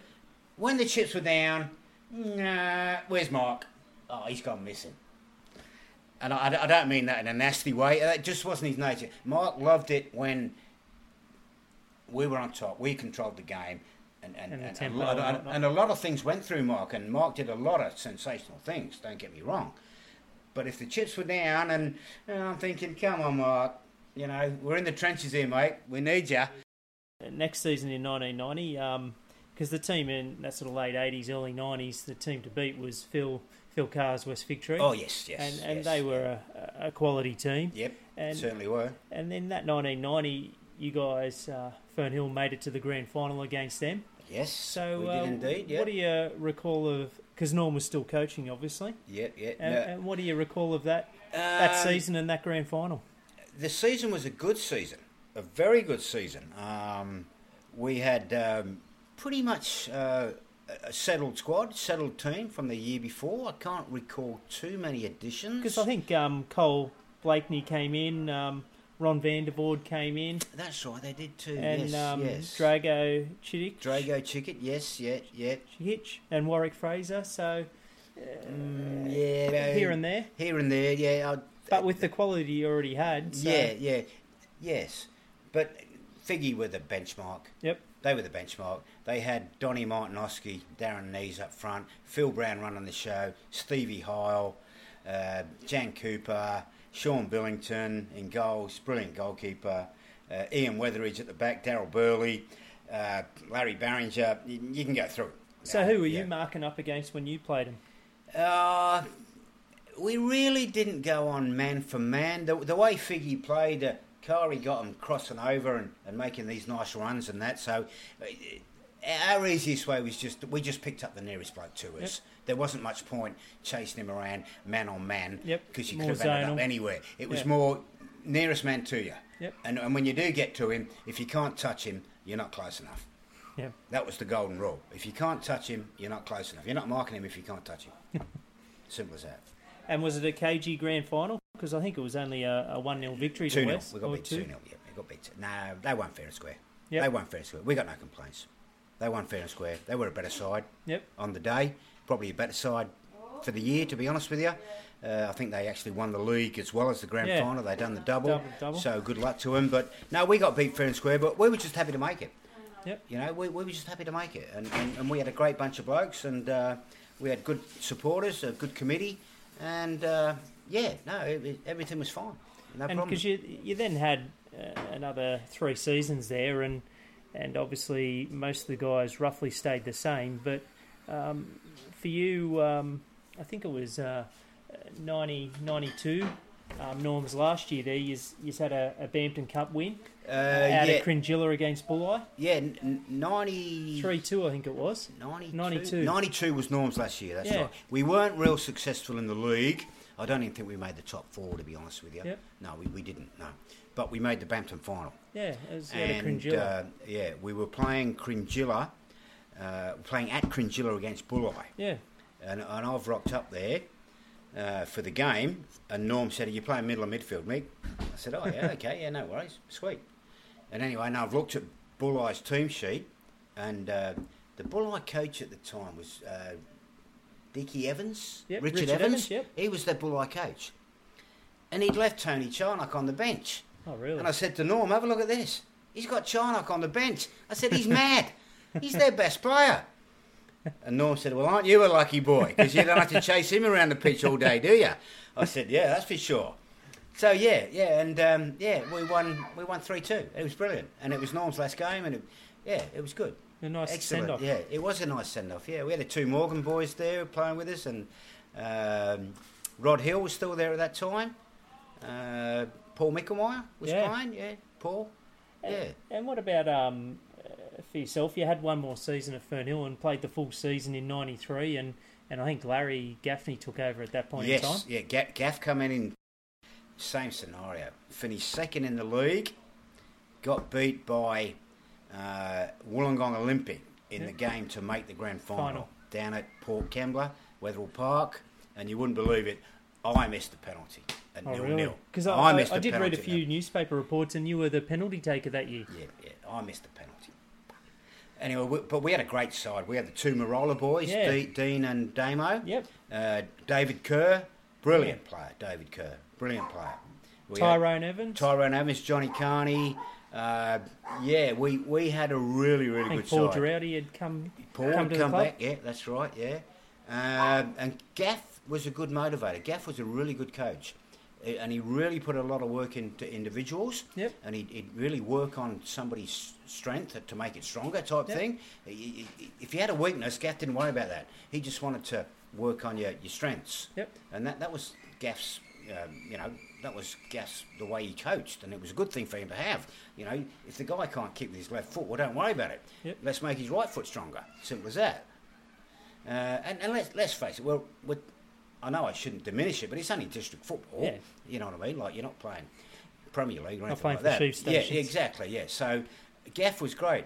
And then I left, 93, after we got beat uh, by Olympic. Olympic went on to the grand final uh, against Cringila, Yeah, maybe. yeah, I it think was. it was a controversial grand final. Uh, Mario Mastriani was refing at the time, and uh, apparently the full-time whistle had blown, but it hadn't, and somebody headed in, and Mario let it go. So no, I didn't blow the whistle, but we stopped playing. So yeah, it, it was a bit of a debacle. And and for yourself, that was a I guess a weird one because you then um, transferred across in in '94 to to Corleyvale, and then Yeah. that, that was a Yeah. sort of I guess at that point in time, uh, Corrimal and Russellvale had merged to become Northern United, right, playing yeah. out of Memorial. But there were some ex Russellvale Mhm. people, uh, Brian Adamson. Yes, um, yeah, yeah, yeah. I forget the other gentleman's name, Uh, but the, the, the Star family were heavily involved. Yeah, um, So it was a strange time that some of the old Russellvale people still wanted to be at Corley Park, and exactly uh, right. Yeah, yeah. and so how did they get onto you? uh, they uh, they advertised Okay, in the newspaper, and I, I'd sort of, I thought, oh, I, I might give a go. because you were a go. 34, turning 35 yeah, that year. yeah, exactly. Yeah, and, and I thought, actually, I, I might give that a go. Why not?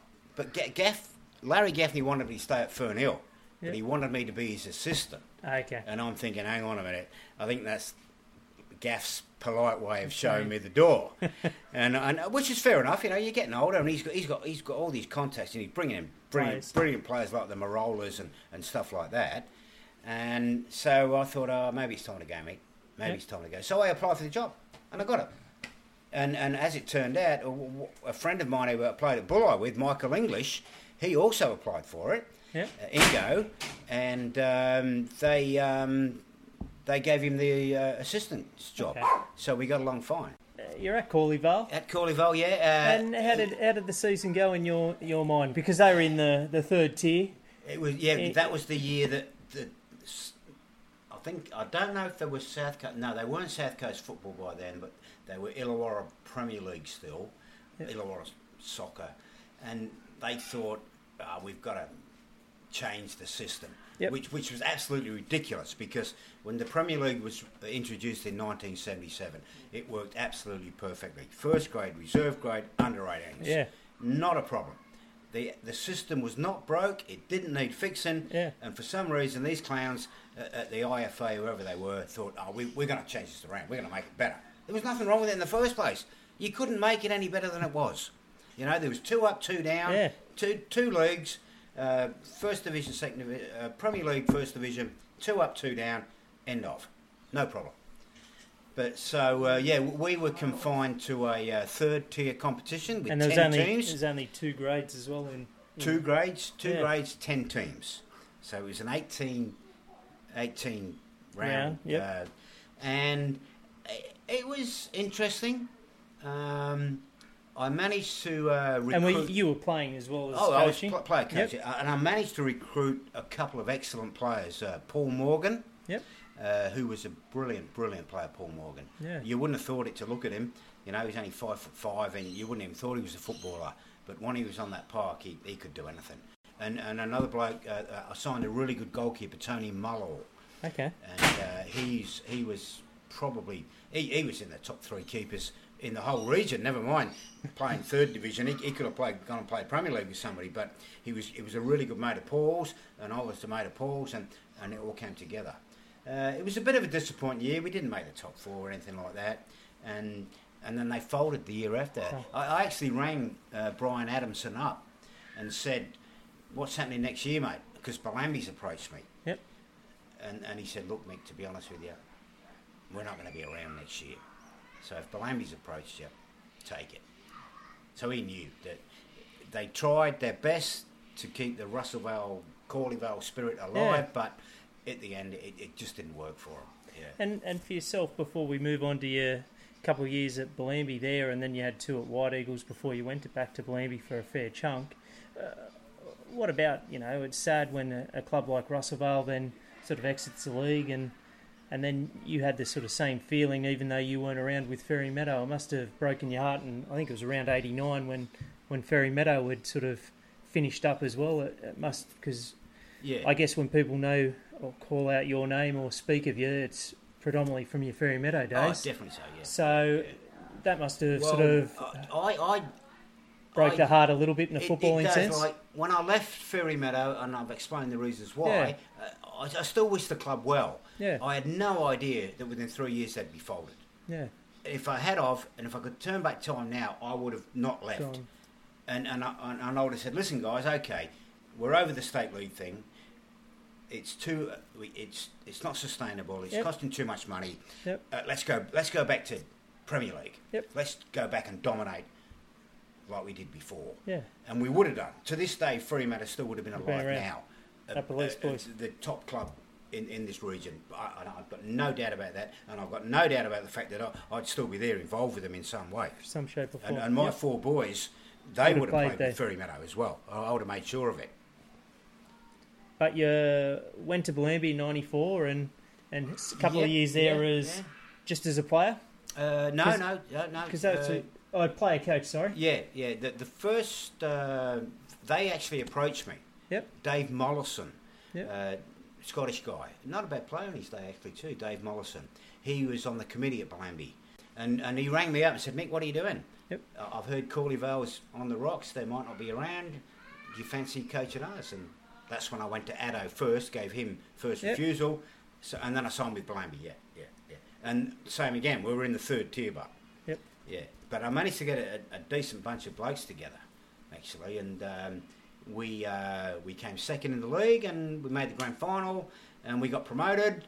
Uh, and then that's when they scrapped the third division anyway, and they went back to two.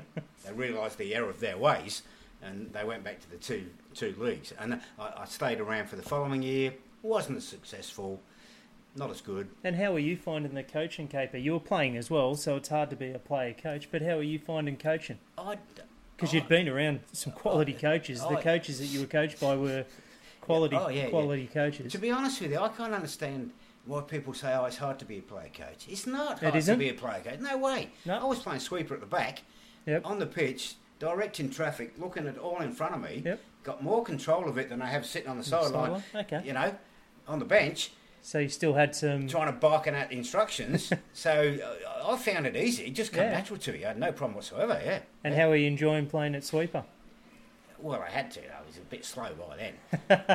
yeah, I think me, me right wing and centre forward days were well and truly beyond me. But so yeah, but no, no, it was no problem, no problem at all whatsoever. And Johnny Carney came and played with us. Uh, Sean Wakeling came and played Yep. with us.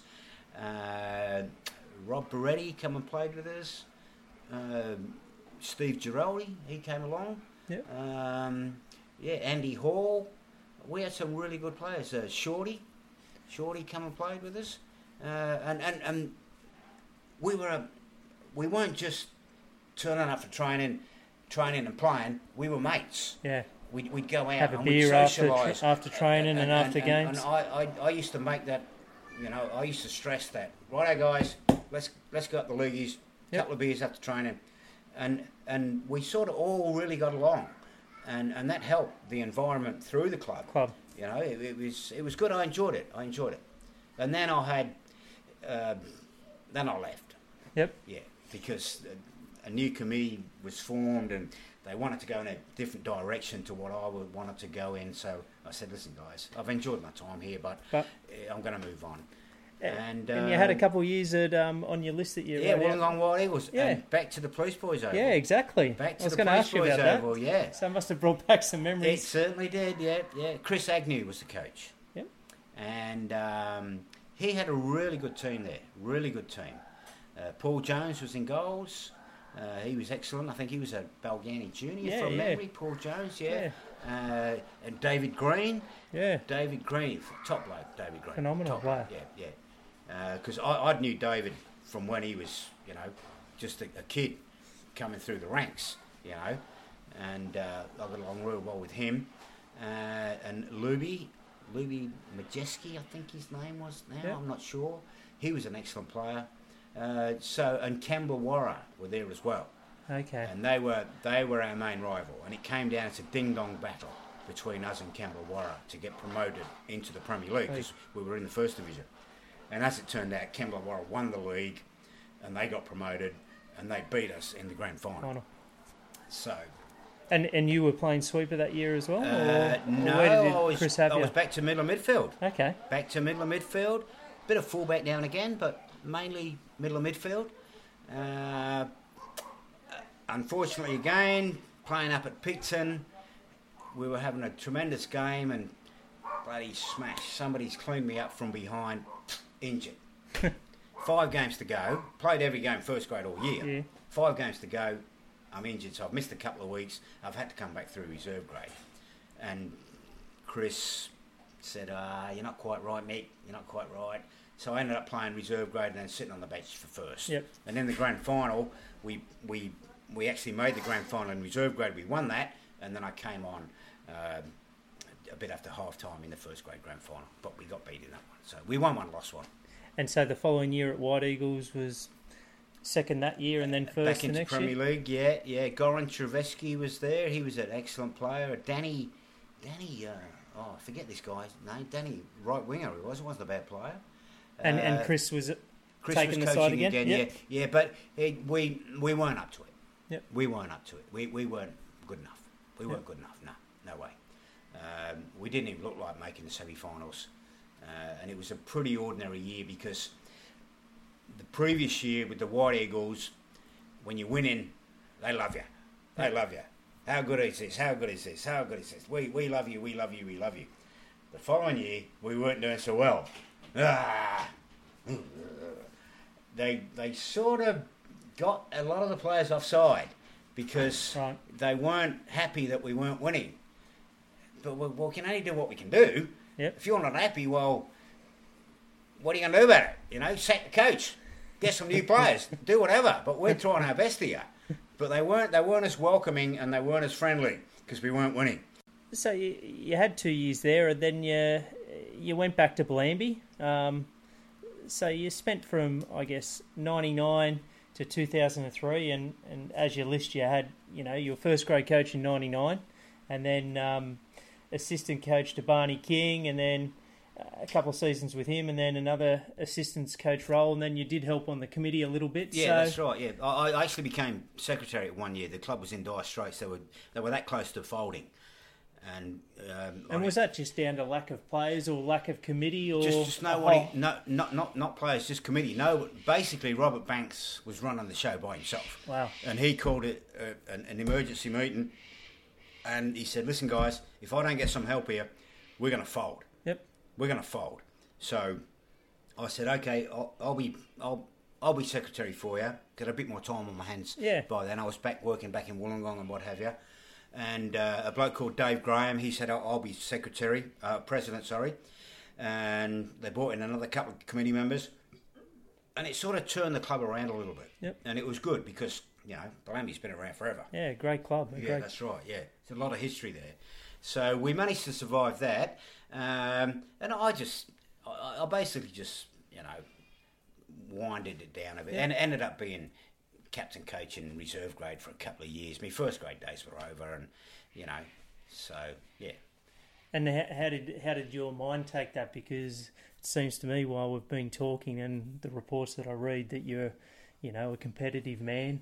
Um, love the teams you're involved with were always successful or vying Yeah, for top yeah, spots. true, so yeah. was it hard, or did you just know in your mind that the body, the mind could do things, but the body just couldn't back it up? Exactly. I, I just knew my time was up. Yep. I, I just knew, nah, it's over me. And the lucky thing was that in 2000, 2004, I started pre-season training with them, but my youngest boy, Dale, he was Yep. only 15 at the time, Yep. and he made Fernhill's under 20, 20, side. yep. And my third boy, Lee, he was captain of that Oh, okay. side at the time. And I said to Linda, my wife, I said, I've got to give it away. I've got to watch this. This is the one and only time To watch 'em both I am going to see these two playing in, in this scenario. I thought so at the time, Yeah. but as it happened down the track, they, they still played. But it was At this this youth point in time, and, yep. and and and I'm glad I did because yeah, it, it was a joy to watch them. And they won everything, even though they, they were in the uh, first division. They still they won the Yeah, they they, won the youth cup, they won the league, they won the grand final. And They did even everything. even in that sort of period there, where you sort of, I guess, Bellambi, White Eagles, and whatnot, were you coaching them at a junior level, y- your boys, or Uh, yes. Oh, yeah, yeah, yeah, definitely. Yeah, yeah. I coached. Uh, I coached my oldest boy. My oldest boy was eleven, and my second boy Sean was only nine. yep, And Fernhill wanted to put him in two different sides, and I was coaching the under 11s. And I said, I'm not having that. I'm not going to Helensburgh at, at eight in the morning, and, and the other one's going to Harbour. Kiama at 1.30 in the afternoon. So I said to Sean, you're playing with us, mate, in the under 11s. So I brought my nine-year-old up to play in the under 11s with us, and he never missed a beat. Never missed a beat. Absolutely killed it. so was it um uh, a joy? And, to- we had we had Daniel Hudson, Yeah. uh, and we we played Russellvale in the grand final, and they had uh, Matthew Bailey yep, playing for Russellvale under 11s at the time, and and uh, Ian Funnel was their coach at the time, Beanie, yep, Beanie, yeah, and um, Matthew Bailey was a good player, but Daniel Hudson was twice as good as Matthew Bailey. Daniel Hudson is the best kid I have ever seen yeah, great guy. play from from the moment I got hold of him at ten year old. I said, mate, you can do anything. I actually went down to his parents' place when the Wolves were, were trialling. I said, Paul and Jenny, I said, you got to take Daniel down to these trials. you got to take him. He's miles, he's head and shoulders above anybody I've seen. And unfortunately, he didn't get picked, which worked out good for me because he came back and played with Fernhill. But yeah, so yeah, I actually was, yeah, I, I had three years with him. We went from third to second to first in three years. So it must have been a sort of uh, one of those great life moments to Oh, then yeah, you yeah. know Yeah, uh, not as competitive the world that you'd played in and, and even Oh, coached yeah. in compared to say junior chalk soccer. and cheese, chalk and cheese. I, what I, I I think everybody knows that has coached a, an under 11 side, say in the second division or whatever. You've got maybe Whole range of four, kids. four or five kids can play, Yep. and the other ones couldn't kick a ball out of sight in a dark night. You know, but you don't tell the kids that. No. You, you encourage them and you try and improve them, Yep. but in reality, you know, he's never going to be a footballer. but it's all about the kids' enjoyment and, being part of it. participation, and, and that's what it was all about for me, you know. And uh, I enjoyed it. Yeah, it was great. And, and and even that year where you talked about that they played youth grade together, there was Uh, for you there was no regrets. Some of us are a long time retired, or you are, and so there was no regrets saying, "Oh, I should be playing." You just enjoying watching the boys play, I, or you still had a bit of an itch. to this day, I say I still, I still should be playing. Gary Brooks, he's still playing at 59 in the over 40s. I'm thinking, how does he do that? He's a machine. yeah, he's a At machine. 59 years of age, and I'm thinking I should be like Brooksy, I should still be playing. But nah, nah I, I knew my time was up. I knew it was all over. And I knew it was all even even um, uh, in the next sort of 2005 and I think 2007 and 8, you still had an itch of somewhat of being involved in the club and, and you coached at Fernhill and, and helped them out Yeah, exactly. Yeah, yeah. and, and, and successfully as well. So how did you find that period? I, I, I thoroughly enjoyed it. Um, well, it was a natural progression for me. I, I'd given up playing in 2004, watched their youth grade side, and I was very close to Fernhill because I'd had the six years Yeah, prior time, with yeah. them, and, I knew that committee very well. Maxie Hobbs, They knew you as Craig Armour, they knew me. And I said to them one day, "Hey, I wouldn't mind coaching reserves if because they had their first grade uh, coach already lined up, Yep. um, Boyley, Alan Yep. Boyle, and, and a, a nice fella too. And um, I said, I wouldn't mind coaching reserves if, if the job's going. They said, Yeah, no worries, mate. Off you go. And that was that. Yeah. And yeah, it was great. And we had some great players, mate. Honestly. That Fernhill, them two Fernhill reserve grade sides that I coached. Yeah, I, I think they- I played against they, them. They, they, and they could they could have played first grade. Honestly, Yeah. it- not so much 2005, but definitely 2007 when Yeah. Alan, Alan Payne came along, Yeah. and he's another brilliant coach, Alan Payne. Oh, he, he, he's, he's like a Jurgen Klopp and, and, and these new Pep Guardiola type managers, structured, got everything in place, knows how to play. He's got you know patterns and all Yep. stuff like that. Alan Payne, I thought I had nothing to learn until I, joined Alan Payne as a as an assistant, and I'm thinking, wow, Opened your eyes. opened my eyes, and I thought I've been around the game for 40 years, and what's going on? And um yeah, so but but that 2007 side, we had a bloke playing for us called Al, Adam Paloff, Nugget we used to call him. Yeah, nugget. Yeah. He was brilliant. Absolutely brilliant. I used to remember saying it, it at half time. I said, listen, guys, no superstars in this side except Nugget. But And then I started calling him Maradona. I said, except Maradona. And everybody, whenever I mentioned the name Maradona, everybody knew what I was talking about. Uh, but that, that 2007 reserve grade side, it could have played first grade. It would have finished mid table in first grade, never mind reserve grade Yeah, exactly. which was uh, evident because we run away with the league and smashed the grand final four one and that. Yeah, but the, the players that came through there was just unbelievable. Every one of them in their individual right would have played first grade somewhere else. Somewhere else. Yeah, Um, because of the strong no, squad. Yeah, and, and collectively, they, they would have been a mid-table side, but individually, any one of them could have slotted into your to your Dandaloos, to your Port Kemblers, to your, your wherever your Cringilas at the time. Any one of them could have slotted in and, and played first grade, but because we had such a squad, um, they That's played just the way reserve grade. But they were happy with it anyway, so it didn't matter.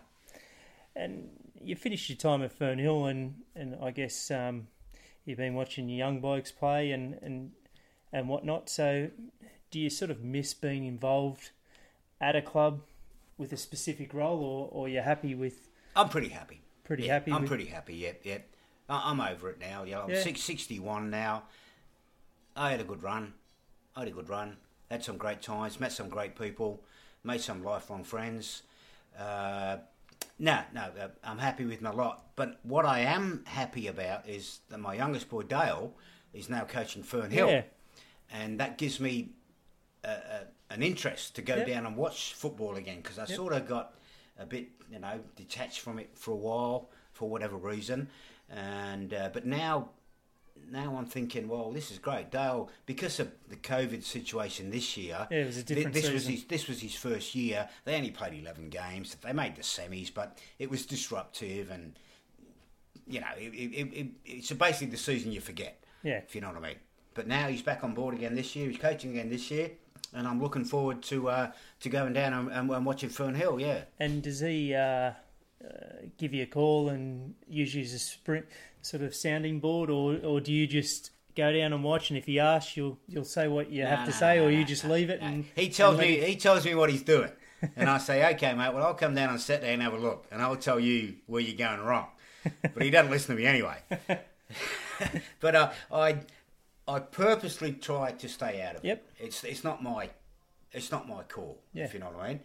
I I go down there. I watch. I didn't watch that many games because of the COVID situation, and what have you. Yeah. But I did watch a few, and and I did sort of, you know, give him a few thoughts that Yeah. I had. Yep. Whether he took them on board or not, I don't know. It doesn't matter. Yep. But uh, no, it's his gig, and he can go for it. And good luck to him. If he comes up to me one day and asks me a bit of advice, well, sure, I'll give I'll it give to it. him. But yeah, What about um?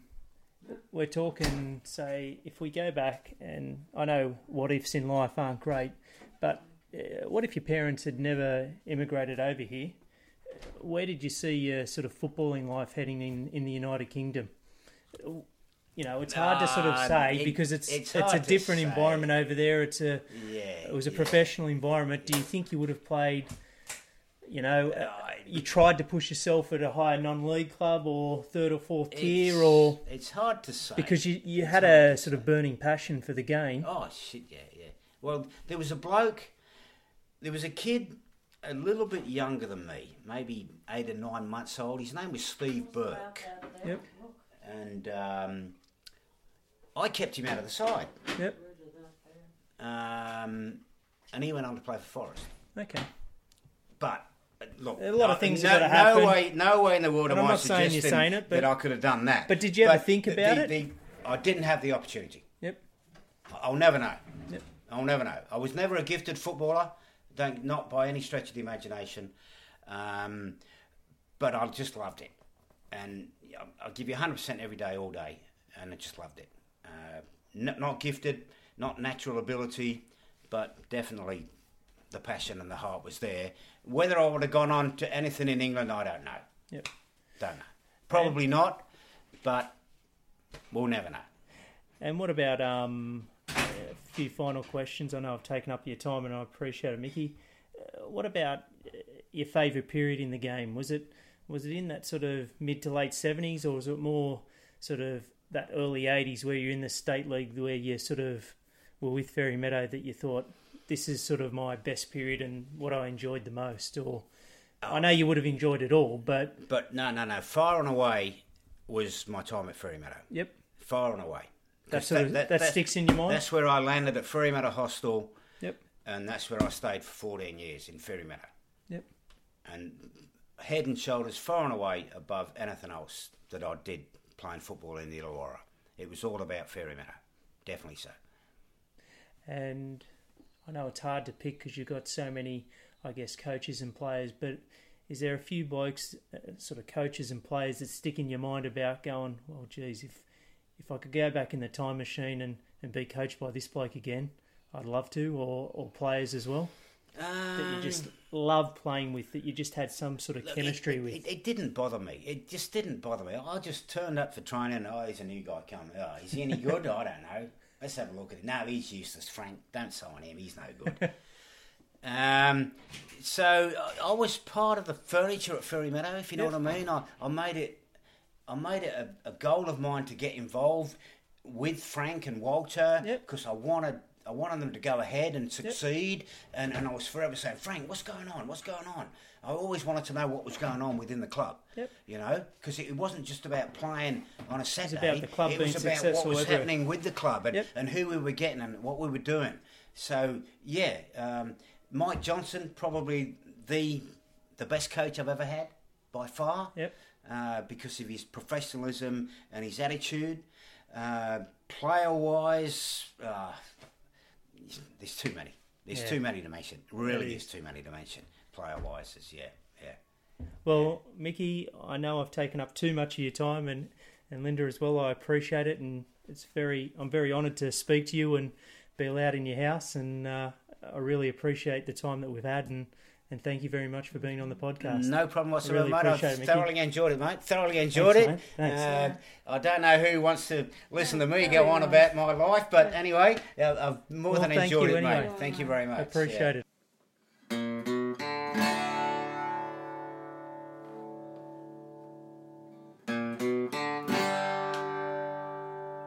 Well, it is here where we finish episode 56. Once again, I'd like to sincerely thank Mickey for the time he spent conversing with me in his home. As always, thank you for listening and downloading this podcast. I'm your host, Travis. Goodbye for now.